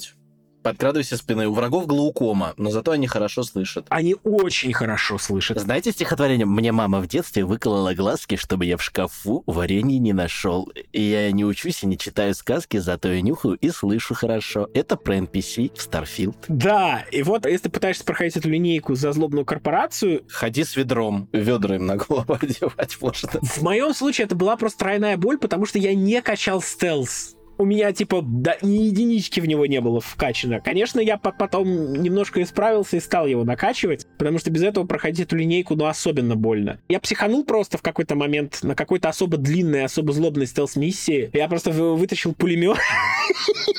И дальше красная пелена, и потом я, мне было очень стыдно, я загрузился и прошел по-человечески. Ну да, в общем, ты просто натурально страдаешь на этом стелсе, пока не обнаруживаешь, что у тебя есть препарат, чтобы ходить бесшумно. И все, и вот после этого игра наконец-то чинится. И стелс можно нормально проходить. Но, в общем, все равно, если у тебя стелс-миссия есть, и там есть охранники, которые тебя заметят и начинают по тебе стрелять, лучше потеряешь там эту карму, потеряешь там эти деньги, но просто их перебей из стелса, не пытайся ты стелсить, чтобы тебя просто никто не заметил. Это нереально, это нужно, чтобы ты уже туда мега прокачанный по стелсу пришел. Точно так же, как довольно бесполезно пытаться забалтывать людей, если у тебя навык болтологии не вкачан как следует. А чтобы его прокачать, нужно забалтывать людей. Здравствуй, еще один замкнутый крут имени Тода Говарда. Нет. На самом деле все не так уж и плохо. Я очень быстро прокачал в топ убеждения и без всякого сейвскаминга. У меня, по крайней мере, получалось. И мне реально нравится то, как здесь убеждение реализовано. Опять же, еще одна штука, в которой Starfield круче Baldur's Gate 3. Здесь ты не один раз бросаешь дайс, ты как минимум несколько раз бросаешь дайс и хоть как-то пытаешься проработать минимально стратегию, линию поведения, как тебе смоделировать диалог, вот эти три реплики, чтобы добиться нужного результата. Будешь ты рисковать, угрожать, будешь пытаться как-то аккуратно подходить, набирая минимум вот этих очков убеждения. Это действительно интересно реализовано. Мне понравилось. А еще здесь, наконец-то, для взлома замков нужен мозг. Да, здесь, здесь лучший взлом Хотя замков, одна извилина. который э, я встречал за долгое время. Абсолютно согласен. Он не надоедает, хотя под конец, если ты встречаешь сейфы максимальной сложности, ты начинаешь тихо мотиваться, потому что ты понимаешь, что тебе придется в ближайшие 10 минут, тебе там придется сидеть и вот это вот все филигранно ра- раскидывать. Да, рассчитывать, то есть у тебя аж набор вот этих вот э, опций, Дигипаков. и ты должен, ну, шагов на 5 точно вперед думать, чтобы у тебя не было такого, что ты переходишь на следующий уровень этого замка, и оказывается, что у тебя нет нужного инструмента. Ну, в общем, этот уровень замка, он прекрасно работает по очень простой причине, потому что по мере прокачки у тебя игра начинает немножко видоизменяться. И это очень здорово. Это прекрасное решение, потому что при всей моей любви, например, к киберпанку, ну, я там зверел делать одно и то же из раза в раз. Здесь, правда, тоже, если ты попадаешь в какое-то место, где там тебе надо 20 замков взломать подряд, ты тоже озвереешь, потому что, ну, надоедает. Но в общем и целом, если тебе как бы не очень много замков попадаются по игре, или если ты позволяешь себе какие-то замки пропускать, просто, ну, типа, ты смотришь на сейф и понимаешь, что, ну, там внутри может просто какая-то фигня лежать, и ну его нафиг. Вот комнату открыть надо. И твой дикпик дороже, чем э, содержимое этого сейфа. А, Да, такое у меня тоже бывало. Потому что содержимое сейфа генерируется, насколько я понимаю, рандомно. Там есть прописанные сейфы, а есть рандомно генерируемый лут, и он иногда очень прям поганый. Ну, в общем и целом, как бы сама по себе игра со взломом, она очень интересная. Она классно реализованная, она постепенно меняется по мере того, как ты прокачиваешь взлом. Я, кстати, так и не стался четвертый уровень взлома качать, я так играю на третьем. Четвертый он не очень нужен, как по мне. То есть можно без него обойтись. Я пока берегу это очко, я его в другие вещи вкладываю, потому что прокачка это, в принципе, в Старфилде это такой момент, что ты постоянно хочешь прокачать все, и тебе вечно на это не хватает очков. И при этом там половина древа это мусор полнейший, который ты никогда качать не будешь. Но очков не хватает. Мы внезапно со всех сторон примерно обсудили геймплей Starfield, и честно, вот даже из этого диалога получается, что при всех неоднозначности он охренеть какой глубокий. Он разнообразный. Только не играйте в стелс. Исполь- Если будете использовать, Кроме если будете стелса, да, качать он стелс, используйте его только как прибавку к урону от выстрелов из приседа. Вот качайте стелс только так. Никогда не качайте стелс ради того, чтобы с тихой сапы куда-то пролезть. Игра очень плохо под это заточена, вы будете страдать. Да, если есть возможность идти куда-то рашить, лучше рашить, а еще лучше договариваться. А еще лучше сначала договориться, а потом всех перестрелять и получить двойную порцию опыта. Игра разрешает, да. Я так делаю постоянно. Стрелять интересно, красться неинтересно. Стрелять динамично, красться не динамично. Ну, come on, стелс здесь нужен только для каких-то особо извращенских миссий. И ветки Арасаки местной. И в тот момент, кстати, когда игра тебе предлагает вместо обычного стелса, когда она тебе предлагает социальный стелс, вот это просто такая манна небесная. Это просто так восхитительно. Ты так от этого кайфуешь. Когда ты можешь просто надеть нужную форму и пройти как хитман. Это просто прекрасно. Вот квест, где за Багровый флот надо проникать на военную базу тех самых колоний и тырить оттуда передовую разработку, это просто один из моих самых любимых. Потому что ты просто стелсишь, и туда тебе еще в придачу разрешают напарника взять. Это вообще отдельный угар. Потому что обычно тебе перед миссиями стелсовыми тебе говорят, что типа вот напарника не бери, а напарника оставь. И действительно, напарник, он тебя зачастую палит в стелсе. А вот на эту миссию напарника взять можно. И ты, типа, нашел нужную одежду, ты проходишь через КПП, и такой охранник там, слышь, а вот это вот чему оно, что там, типа, с тобой? И ты такой, да, да, он со мной. И его нормально пропускают. Плевать, что он там в гражданской одежде, что он выглядит как бомж, что он просто какой-то подозрительный тип посредине передовой военной базы. Главное, что он с тобой. Значит, все в порядке.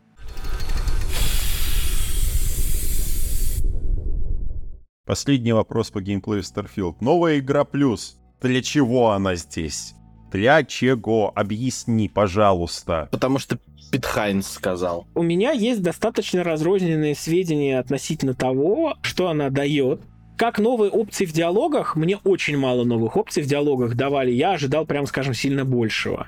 Но мне говорят, что она иногда дает очень сильные изменения относительно исходного. Но это, видимо, рандом. То есть у тебя генерируется типа новый мир, при этом там, ну, типа, расположение планет тоже, но, например, артефакты лежат в других местах, какие-то элементы могут меняться. Не очень понятно, про какие элементы речь, но у меня, например, после новой игры Плюс район в Новом Атлантисе поменял название. Вот так вот. Я не до сих пор не очень понимаю, это баг или фича такая. Ну, как нам Андрей Быков объяснял, спойлер-алерт, это мультиверс, и каждая новая игра плюс — это еще одна случайно созданная вселенная. И как я понял, через несколько там МГ+++++ можно выйти на истинную концовку типа всего этого безобразия. Да, есть какая-то истинная концовка? Вроде как.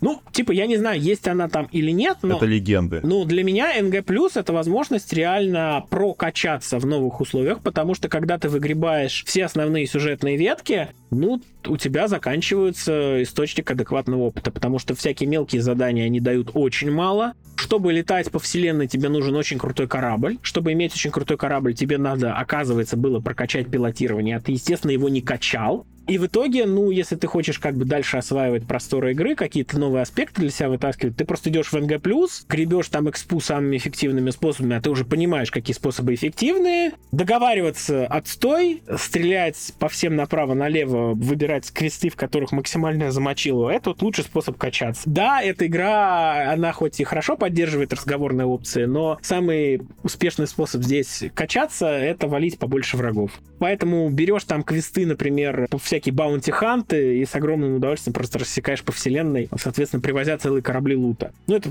как бы такой хороший способ быстро качаться. Опять там же можно и поподкрадываться, там можно попрыгать с планеты на планету, чтобы прокачать себе с космическим кораблем, со сражениями, всякие связанные штуки. В общем, можно развлекаться. Есть очень много перков, которые прям реально нужны. Вот прям реально их качать надо обязательно совершенно. Да, это разговор, это обязательно взлом, это все фактически линейки, которые позволяют больше... Оружие. Оружие я качал только, у меня прокачан в 4, только один оружейный... Лазер и дробовик? Нет, конечно, у меня прокачано баллистическое оружие и все. Я и так все убиваю, мне больше ничего не нужно. А, то есть роботы тебе не доставляли неприятных ощущений, да, если их убивать баллистическим оружием? Понимаю. Ветки, они очень неравноценны. То есть в каких-то ветках тебе нужен верхний ряд. Например, в фитнесе, ну вот в физических характеристиках тебе верхний ряд весь нужен. Кислородик, да. Да, чтобы быстрее бегать, больше носить носить, там вот э, лучше лечить, э, этот самый, больше жизни было, там тебе все нужно, там все полезно, и ты все это по, по мере игры прокачиваешь естественным путем. Тебе нужен, естественно, взлом, потому что без взлома ты там половину локации просто пропустишь с лутом. Тебе нужно умение договариваться, ну, потому что иначе ты не сможешь иногда выбирать э, себе хорошие опции в прохождении квестов, что ты будешь просто ограничен, если ты не умеешь хорошо разговаривать. Как выяснилось, вот надо как следует качать ветки космических кораблей. Вот чтобы иметь возможность купить любой корабль, просто за него сесть и начать разносить. Или построить любой корабль. Но если ты хочешь себе построить корабль, тебе, соответственно, надо отдельно качать ветку строительства кораблей. И разобраться с интерфейсами. Да. Редактор, на мой взгляд, космических кораблей, хоть он простой, как 5 копеек, но, на мой взгляд, жутко неудобный, потому что ставить детальки как-то на глаз, не имея возможности их по уровням расставить. Хочу сказать, что там интерфейс вообще не очень удобный, особенно карты. Спасибо, блин, за карту, вот тот гол. Карты там, ну, как бы карта городов, да, она просто никакая, ее нету, считай. А она нужна, потому что я, например, в Акиле Сити, я там, когда гуляю, я иногда нахожу просто новые магазины. Я такой, фига себе, тут больше трех магазинов? Ой, а здесь квартиру можно себе, оказывается, купить? Вывески, все все по вывескам, смотри на вывески. Тот Говард хочет, чтобы ты смотрел на вывески магазинов. А я думал, что половина это бары, а оказалось это религиозные культы там расположились. Тоже, кстати, вот я пр прошел игру и обнаружил, что там есть типа три религиозных культа. К двум из них я даже могу примкнуть, но типа кроме как в одном месте по сюжету. А зачем это нужно? Типа, что это дает? Я так и не понял. Я думал, там какая-то линейка квестов будет, но вроде там нет линейки квестов, если примыкать к религиозным фракциям. В общем, не знаю, это какой-то момент для отыгрыша. И можно еще самое интересное, что, по-моему, в одной из предысторий можно сразу себя присоединить Да, к можно. одному из культов. Типа, понимаешь, мне как-то кажется, что в предыстории гораздо прикольнее. То есть, во-первых, ты себе обожателя должен поставить. Конечно. Во-вторых, ты себе должен поставить, просто обязан поставить эмпата. И родителей. Ну и в принципе, да, родителей, потому что родители, ну ты хочешь первое прохождение, ты хочешь поставить родителей, а дальше ты, соответственно, утаскиваешь это с собой в НГ+. Ну, типа, на самом деле, наверное, родители это самый бесполезный перк из всех, потому что ты их иногда встречаешь в самых разных местах, но, типа, на свадьбу ты их пригласить не можешь как-то. Потому что они не одобряют твой выбор, все нормально. Они у тебя занимают один из трех слотов на- для перков. И ты эти перки никогда поменять не сможешь. Послушайте, как это ужасно звучит. Родители Да. занимают слот. От некоторых можешь избавиться. Ты можешь эмпата отключить. Можно ли избавиться от родителей? А вот от родителей нет. А можно ли избавиться от фаната? Можно избавиться от фаната? Ну, Эд- Эдорин Фэн, можно ли от него избавиться? Я не знаю, я не пытался, меня он прикалывал. Я на аванпост его посадил, он у меня сидит где-то на аванпосту. Ну, типа, фанат, он нужен, э, если ты играешь злодея, потому что все остальные просто персонажи от тебя разбегутся, у тебя останется робот и фанат, ты будешь с ними бегать. По своим характеристикам он прям идеальный напарник. То есть он, типа, может много лута с собой носить, метко стрелять. Типа, что тебе еще нужно от напарника? Да, он все время несет какую-то дичь, ну да и ладно. Зато он много таскает. Он такой настоящий манчкинский помощник. Робот, кстати, еще лучше стреляет. Робот это вообще... Да, робот вообще классный боевой напарник. Его можно, по сути, одного натравить на пиратскую базу, он ее вынесет, В соляру вынес. а ты иди и собирай лут после него. Ну, типа, на самом деле, там любой твой помощник, если ты ему всучишь нормальную пушку, вот роботу можно даже в пушку не давать, он голыми руками всех раскидает. А в принципе, если ты напарнику хорошую пушку даешь, то он просто идет и нагибает. Очень эффективно нагибает, надо сказать. Надо просто понять, какая пушка там соответствует его возможностям, ну, его способностям. И ты ему просто выдаешь пу- пушку такого класса, и все. И... Да, и супер, вот просто от меня личная рекомендация. Очень рекомендую поиграть через крафт оружейных модов. Вот прям оружие, которое ты можешь усилить, оно тебе заменяет абсолютно все перки на увеличение урона, который бы ты мог выкачать. Это просто, ну... Вопрос. Я так и не разобрался с, именно с исследованиями, с крафтом. Если на корабле есть все нужные верстаки, и ты складываешь э, ресурсы, которые нашел в трюм корабля, можешь ли ты их использовать в крафте? Все ресурсы кладешь в трюм, ты можешь подойти к любому верстаку вообще, где бы он ни стоял, и его использовать. Они из трюма автоматически туда по воздуху перенесутся. Я тебе больше скажу, кстати, вот в этот момент я вспомнил э, такую штуку, что вот то, что во время загрузок вот эти вот короткие сообщения, которые там пишутся на загрузочных экранах, там я откопал ответы на все свои основные животрепещущие вопросы. Типа, например, а вот если я сожру два разных препарата, которые усиливают один и тот же параметр, это будет складываться? Нет, будет действовать только самый сильный. И там практически про все такие вопросы по механике, в том числе вот про, если держать ингредиенты в трюме, будут ли они использоваться при крафте, там вот про это пишут. И это большой плюс игры, то есть это такая вроде бы мелочь, но там сидели ребята, которые понимали, какие вопросы тебя будут волновать. И они на большую часть из них ответили. Еще одно достижение Старфилда. Она сделала загрузочные экраны полезными. Да, более того, если ты снимаешь скриншоты, она будет и их периодически на загрузочные экраны пихать. Да, это я заметил. Первый раз я просто обалдел, выпал в осадок. Казалось бы, ну такая несложная совсем вещь, но очень, очень добавляет впечатлений. В общем, и в Starfield можно играть супер по-разному. Ты можешь быть злодеем, который просто специализируется на том, что всегда выбивает какие-то выгодные сделки и тащит контрабанду. Контрабанду здесь возить очень сыкотно, но выгодно. Это прям... Ну, то есть я один раз на ачивку сделал, больше не буду. Опыт, но... И реально, причем, если ты положишь ее к себе в инвентарь и попытаешься пролететь, тебя на сканировании 100% запалят. Ты должен иметь специальный экранированный трюм, и она должна лежать у тебя именно в трюме корабля. Только тогда у тебя есть шанс, что тебя не спалят. А я так это... А где этот экранированный трюм берется? Он в конструкторе корабля, он э, докупке Его модулей. ставят на какой-то планете, можно купить. Там, значит, конструктор корабля, он не универсален, он зависит от планеты, на которой ты его включаешь. То есть там список деталей может меняться в зависимости от. Доступные детали будут за квесты меняться, во-первых, пройденные. Во-вторых, они зависят от планеты. И экранированные трюмы ставят только на какой-то одной из них. Плюс экранированные трюмы бывают в всяких специальных элитных квестовых кораблях. Плюс, если ты в космосе разобьешь, ну, выведешь из строя и возьмешь на абордаж какой-то пиратский корабль, там может быть тоже экранированный трюм, тебе попадется, ты можешь его, соответственно, использовать. Возможность угонять чужие корабли, она офигенная. Да, через перк же, по-моему, дается, нет? Нет, ты можешь их просто угонять.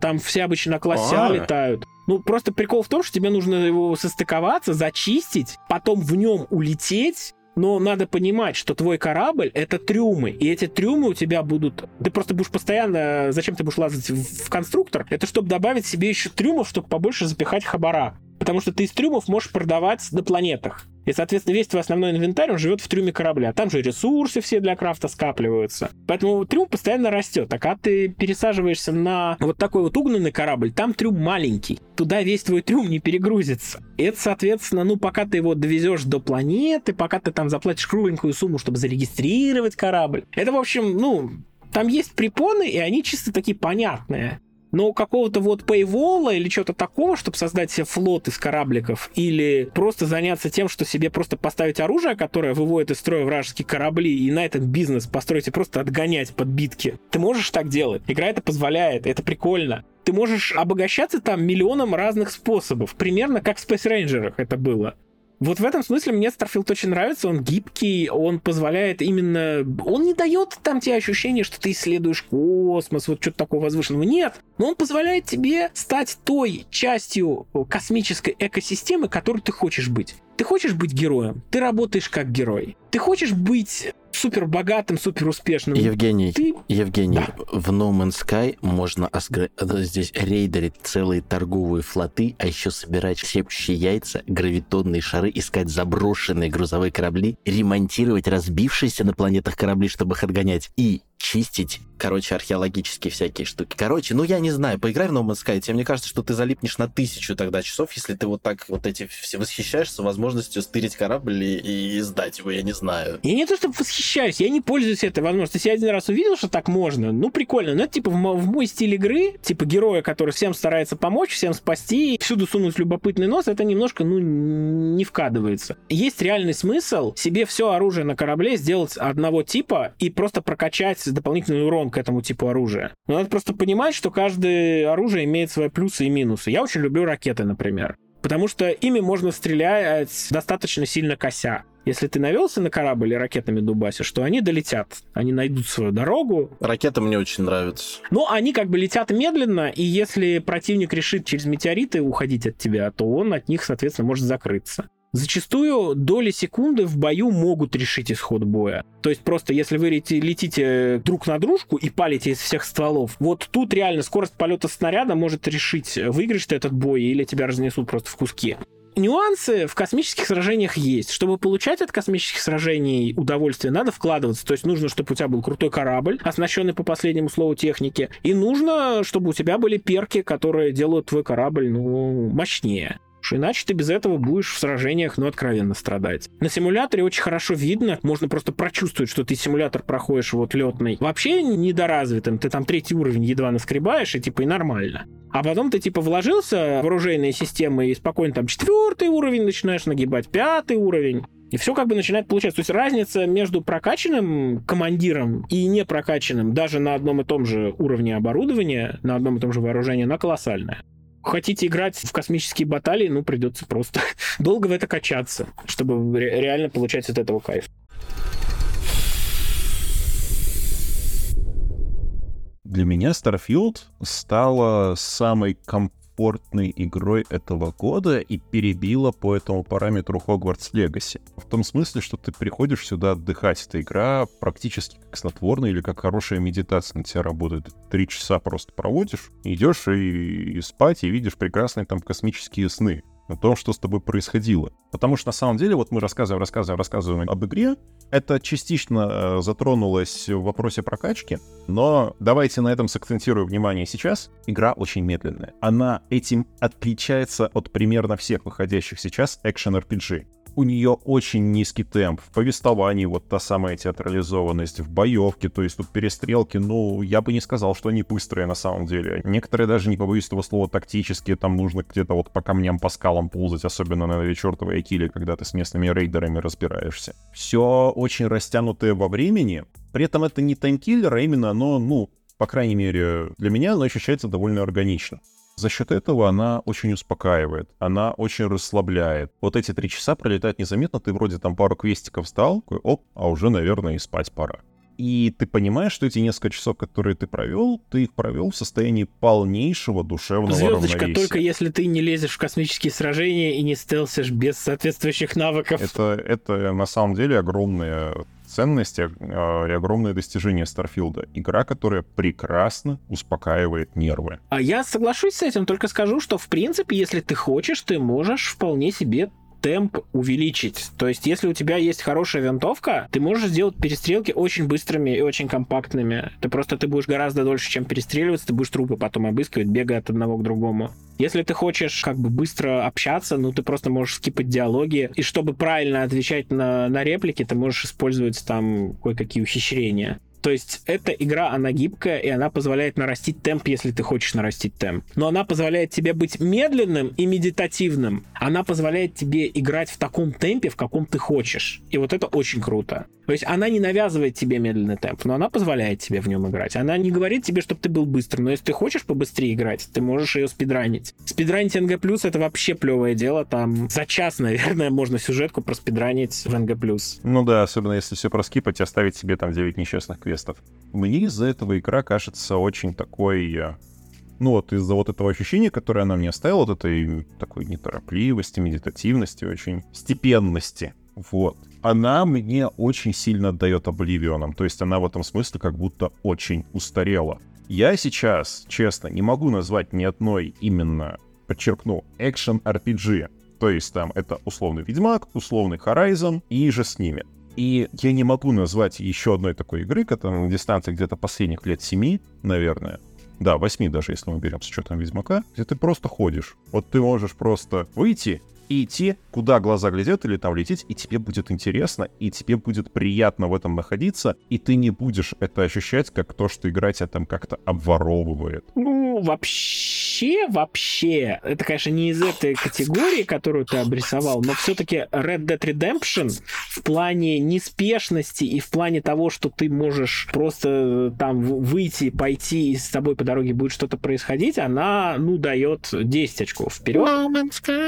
No. No Man's Sky, я тебя услышал, я обязательно тоже залипну в No Man's Sky после Старфилда, после Alan Wake 2, после дополнения Киберпанку, после Ghost Runner 2, после Паучка 2. Когда-нибудь время No Man's Sky тоже настанет. А, еще второго Дустана, потому что, да, надо показать классный футуристичный ганплей. Вот. Давайте я быстро подведу свои впечатления, потому что это не Давай. вывод нисколько, я игру не прошел, и я не знаю, когда я это сделаю. Надеюсь, все-таки в этом году. Для меня Starfield это разочарование, потому что это игра, которая, ну, во-первых, да, она расслабляет, но она не расслабляет в плане релакса меня, она э, расслабляет меня в плане усыпления. То есть мне неинтересно, к сожалению. Иногда я просыпаюсь посмотреть на красивую локацию, иногда я просыпаюсь послушать э, шикарно написанный диалог какой-нибудь, хорошо озвученный действительно. Но вот это усыпление, оно скорее торможение. То есть я отключаюсь, такой, все, понял, я вот сейчас поиграл, и я больше в это играть ну, тупо просто не хочу. У меня нет желания возвратиться в- ради чего, вот того крючочка, ради чего я возвращаюсь. Это первое. Во-вторых, для меня это Starfield игра предательства, потому что я все-таки ждал игру про космос, и мне показывали космос, и улыбающийся тот Говор говорил, что он делает игру про космос. Это игра не про космос, это игра про прикольные квесты, это игра про вариативную прокачку достаточно, хотя есть обязательные навыки, но тем не менее. Это игра-конструктор, который состоит из множества частей, и тебе может что-то нравится, что-то не нравится. Ты можешь летать на кораблях, ты можешь там стелсить, можешь стрелять, можешь собирать ресурсы, минералы. Пиу-пиу-пиу-пиу-пиу, 200 тысяч килограмм золота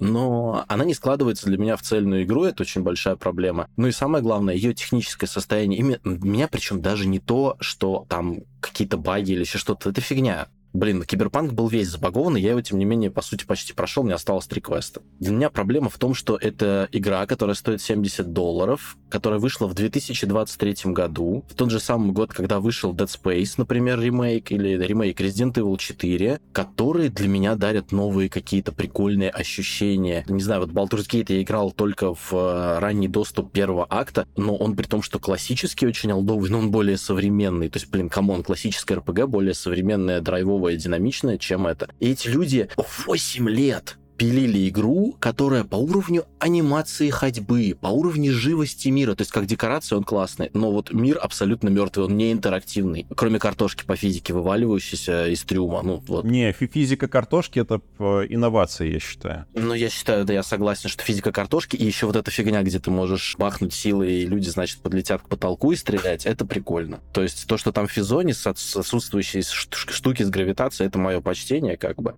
но это игра, которая, она не дает мне новых каких-то ощущений, а все старые разбиваются об экран кружочек. Загрузки, загрузки, загрузка, loading, загрузка, зашел в дверь, загрузка, вышел, загрузка, прогрузился диалог, загрузка, зашел на корабль, загрузка, полетел на планету, загрузка. Блин, эти загрузки, они просто душат. И вот, вот для меня все-таки человека, который, блин, потратил кучу бабла в свое время на компьютер несколько лет назад, не так уж и давно, реально просто бешеные деньги. По стоимости мой компьютер как две PlayStation 5.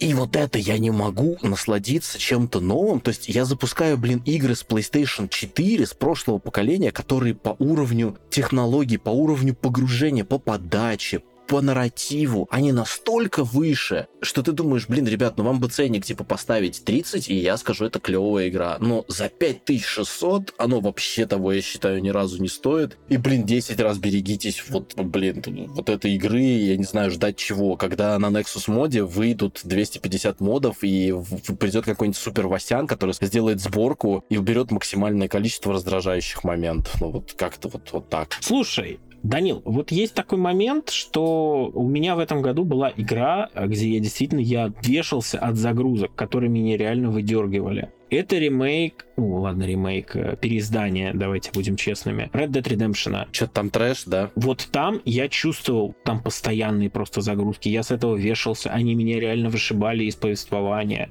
они меня просто раздражали на каждом шагу. Здесь загрузки при том, что у меня компьютер ну, по железу явно слабее твоего, здесь загрузки комфортные для меня длины. Они недолгие, я успеваю прочитать полезную информацию, которую мне дает игра, и меня перекидывают дальше. Просто дело в том, что я считаю, что если вы требуете для своей игры SSD-шник, видеокарту, ну хотя бы 2060, там Core i5 или там Ryzen 5, хотя бы какой-то там 2660 и 16 гигов оперативки, ваша игра как минимум в рамках вот этих планет, она должна быть либо бесшовной, либо полубесшовной. У вас не должно быть, что вы зашли в двери лифта, и у вас появилась появилась загрузка. Ну, то есть, блин, у вас просто этого не должно быть. И вопрос, и почему нельзя было сделать хотя бы взлет, ну, какой-то интерактивный, хотя бы иногда, или скипываемый. То есть прикол в том, что в игре куча CGI, который не скипывается, и он не скрывает загрузку. То есть, понимаете, если ты садишься в корабль, взлетаешь, и это было бы загрузкой. Это было бы прикольно. Я бы даже сказал, типа, вау,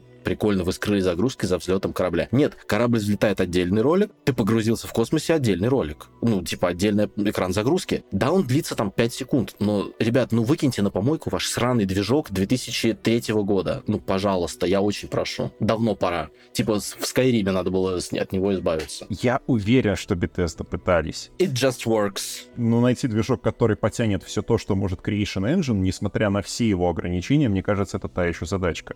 Мне кажется, даже если сейчас они перейдут на, там, не знаю, пятый Unreal Engine, мы получим игру с еще большим ворохом багов, неработающих скриптов и прочих проблем, которые будут решаться через консоль, чем мы видим в Starfield сейчас. Потому что действительно это очень комплексная штука. Даже поляки поняли от своего супер-экстра кастомного движка, когда они соснули от киберпанка и кучи проблем, они поняли, что от него надо избавиться. И движок Ведьмака переделанный нужно выкидывать. Да, это дорого. Ребята, у вас Microsoft за плечами, у них много-много денег. Сделайте новый движок, блин, пожалуйста. Или купите движок у Рокстаров. Ну, они его не продадут, это, конечно, другой вопрос просто... Можете купить Rockstar, кстати.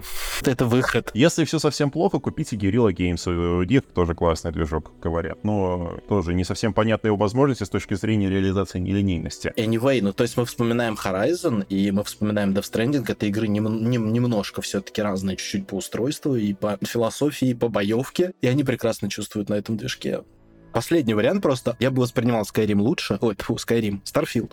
Если бы это было как плюс-минус в Outer Worlds, линейный набор планет. Без вот этой мишуры с тысячей миров, э, сгенерированных искусственным интеллектом, с одинаковыми блокпостами из пиратов. И висящими в воздухе деревьями. Да. Ой, ну висящие в воздухе деревья, это, не знаю, это еще со времен третьего Ведьмака просто мем процедурной генерации. Короче, я думаю, что Bethesda решила откусить чуть больше, чем проглатывает и они, и их движок. Я бы согласился на цепочку линейных планет, которые сделаны так же красиво, как Атлантис, как Неон, и чтобы это было линейное приключение на 20 часов с вот с тем самым мультиверсом и повторным перепрохождением, ну выкиньте на помойку этот космос, не рекламируйте свою игру как игру про космос, рекламируйте игру как приключение в будущем по мирам, блин. Не знаю. То есть здесь в игре космос, в принципе, он лишний. Это надо было не Starfield называть.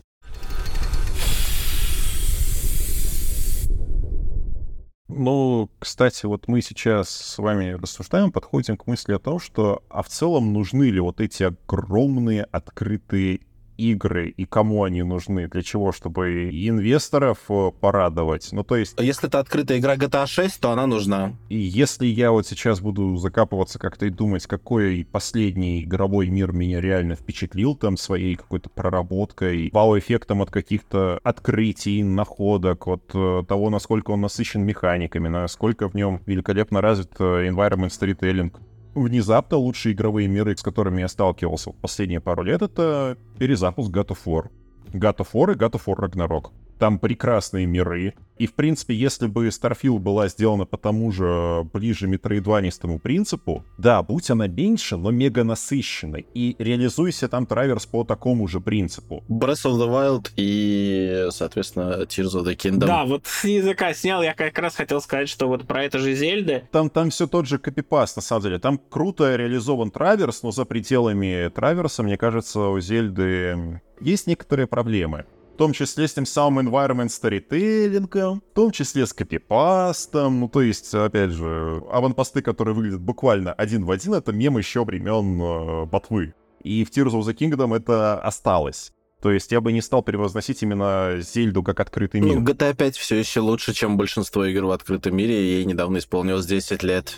Redemption 2, абсолютно. Red Dead Redemption это, в принципе, наверное, лучшая игра с открытым миром когда-либо создана. Боюсь, что это надолго. Потому что реально можешь ехать, и с тобой что-то будет происходить. И потому что там каждый долбанный куст сделан вручную. Там нету чертовой процедурной генерации пространств. Ты въезжаешь в лес, и в нем все деревья разные. Ты заходишь в дом, и там каждое бревно уникальное. И это меня в свое время, когда я вот только садился вот рецензию писать, меня это в Red Dead Redemption 2, меня это просто взорвало. И после этого я не смог уже толком нормально ни одним Assassin's Creed, например, наслаждаться, потому что... Ну да. Ну типа, come on, я, я вижу, что тут все сделано либо копипастом, либо процедурной генерацией. А еще есть Kingdom Come Deliverance, где можно мыться в шайке, мешать зелья и бить морды в темном-темном лесу. И она еще более глючная, чем Fallout 3. Уже нет, она даже на PS4 приемлемо работает работает вполне себе. И Death Stranding я еще добавлю, что Death Stranding для меня, ну, типа, вот в Death Stranding я погружаюсь, ну, потому что там нет загрузки. Если бы Death Stranding были загрузки, я бы думаю, что я бы сказал, что он меня раздражает. А с директор скатом так это вообще... А подожди, а выход из этих, как же? Как же выход из убежищ? Это все равно сделано кат-сценой. Ну да, она замаскирована, но она есть. Ну да, но сделайте, сделайте кат-сцены, которые маскируют загрузку. Женя, в любой игре есть загрузки. Даже в Red Dead Redemption 2 есть загрузки. Они просто прикрываются анимациями там каких-нибудь открываний дверей, слезания с лошади, еще чего-нибудь. Они всегда есть. Вопрос в том, что, видимо, из-за ограничений движка конкретно в Старфилде от этого тренда индустрии, кстати, действительно благостного тренда индустрии, отстали лет на 10 и вообще даже не стали пытаться замаскировать под загрузки. Просто некоторые умеют подгружать ассеты незаметно, либо через что-то. Например, God of War, даже на PS4 первый, там вообще нет ни единой загрузки, в принципе, там вся 30-часовая игра беззагрузочная, но там есть места, где понятно, что это идет загрузка, как вот это путешествие, когда ты бежишь вокруг дерева, и пока у тебя не подгрузится, не появится портал в следующую локацию. Но это не загрузка. Ты там идешь, ты слушаешь там диалоги. Но вот игра, время игра грузит что-то. Ну, блин, лифты то же самое в играх всякие, да, там и прочее. В Старфилде это очень сильно не хватает. Но и опять же, в Fallout 4 не было таких загрузок количества.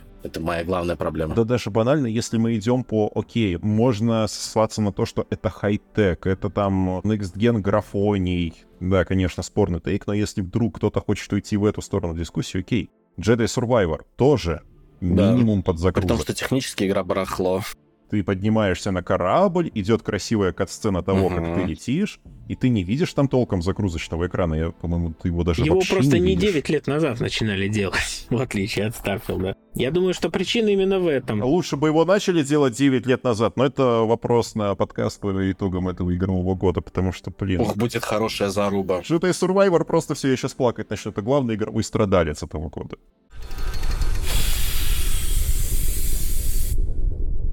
Я желаю вам поиграть в любую другую игру, кроме Старфилда, но Старфилд тоже порекомендую с большой осторожностью по скидкам ближайшим. Вот. Это был совет от Данила Реснянского, человека душнилы. Я, наверное, посоветую дождаться, пока выйдет локализация, сделанная людьми, для людей, а не машинным переводом, потому что действительно там есть что локализовывать. Для машин. И там не такой простой язык, чтобы это можно было на скидочку левым задним ухом все понять. И, соответственно, тогда же подтянут патчами стабильности, я думаю, побольше игра так перестанет люто вываливаться, начнет лучше с железом от Nvidia дружить. И вот тогда после этого будет прям прекрасный момент, чтобы ворваться и оставить там свои 100-200 часов. Да, DLSS они все-таки прикрутили последним патчем. Нет, Спасибо. они готовятся его прикрутить в одном из ближайших ну патчей. Ладно. Но прикрут. Но уже подготовка, да, она убила мод. То есть мне пришлось игру после этого патча переустанавливать, потому что DLSS мод просто не давал загружать ничего.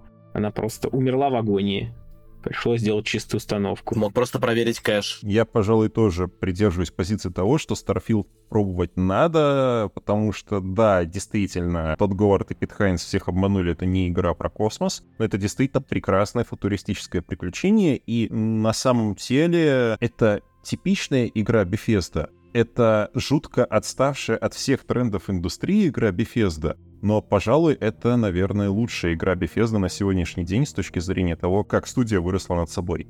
И внезапно я рекомендую Starfield как сборник действительно великолепных космических историй с харизматичными персонажами, с великолепным текстом, великолепным языком, с вот этой самой театральностью, о которой мы сегодня очень много рассуждали.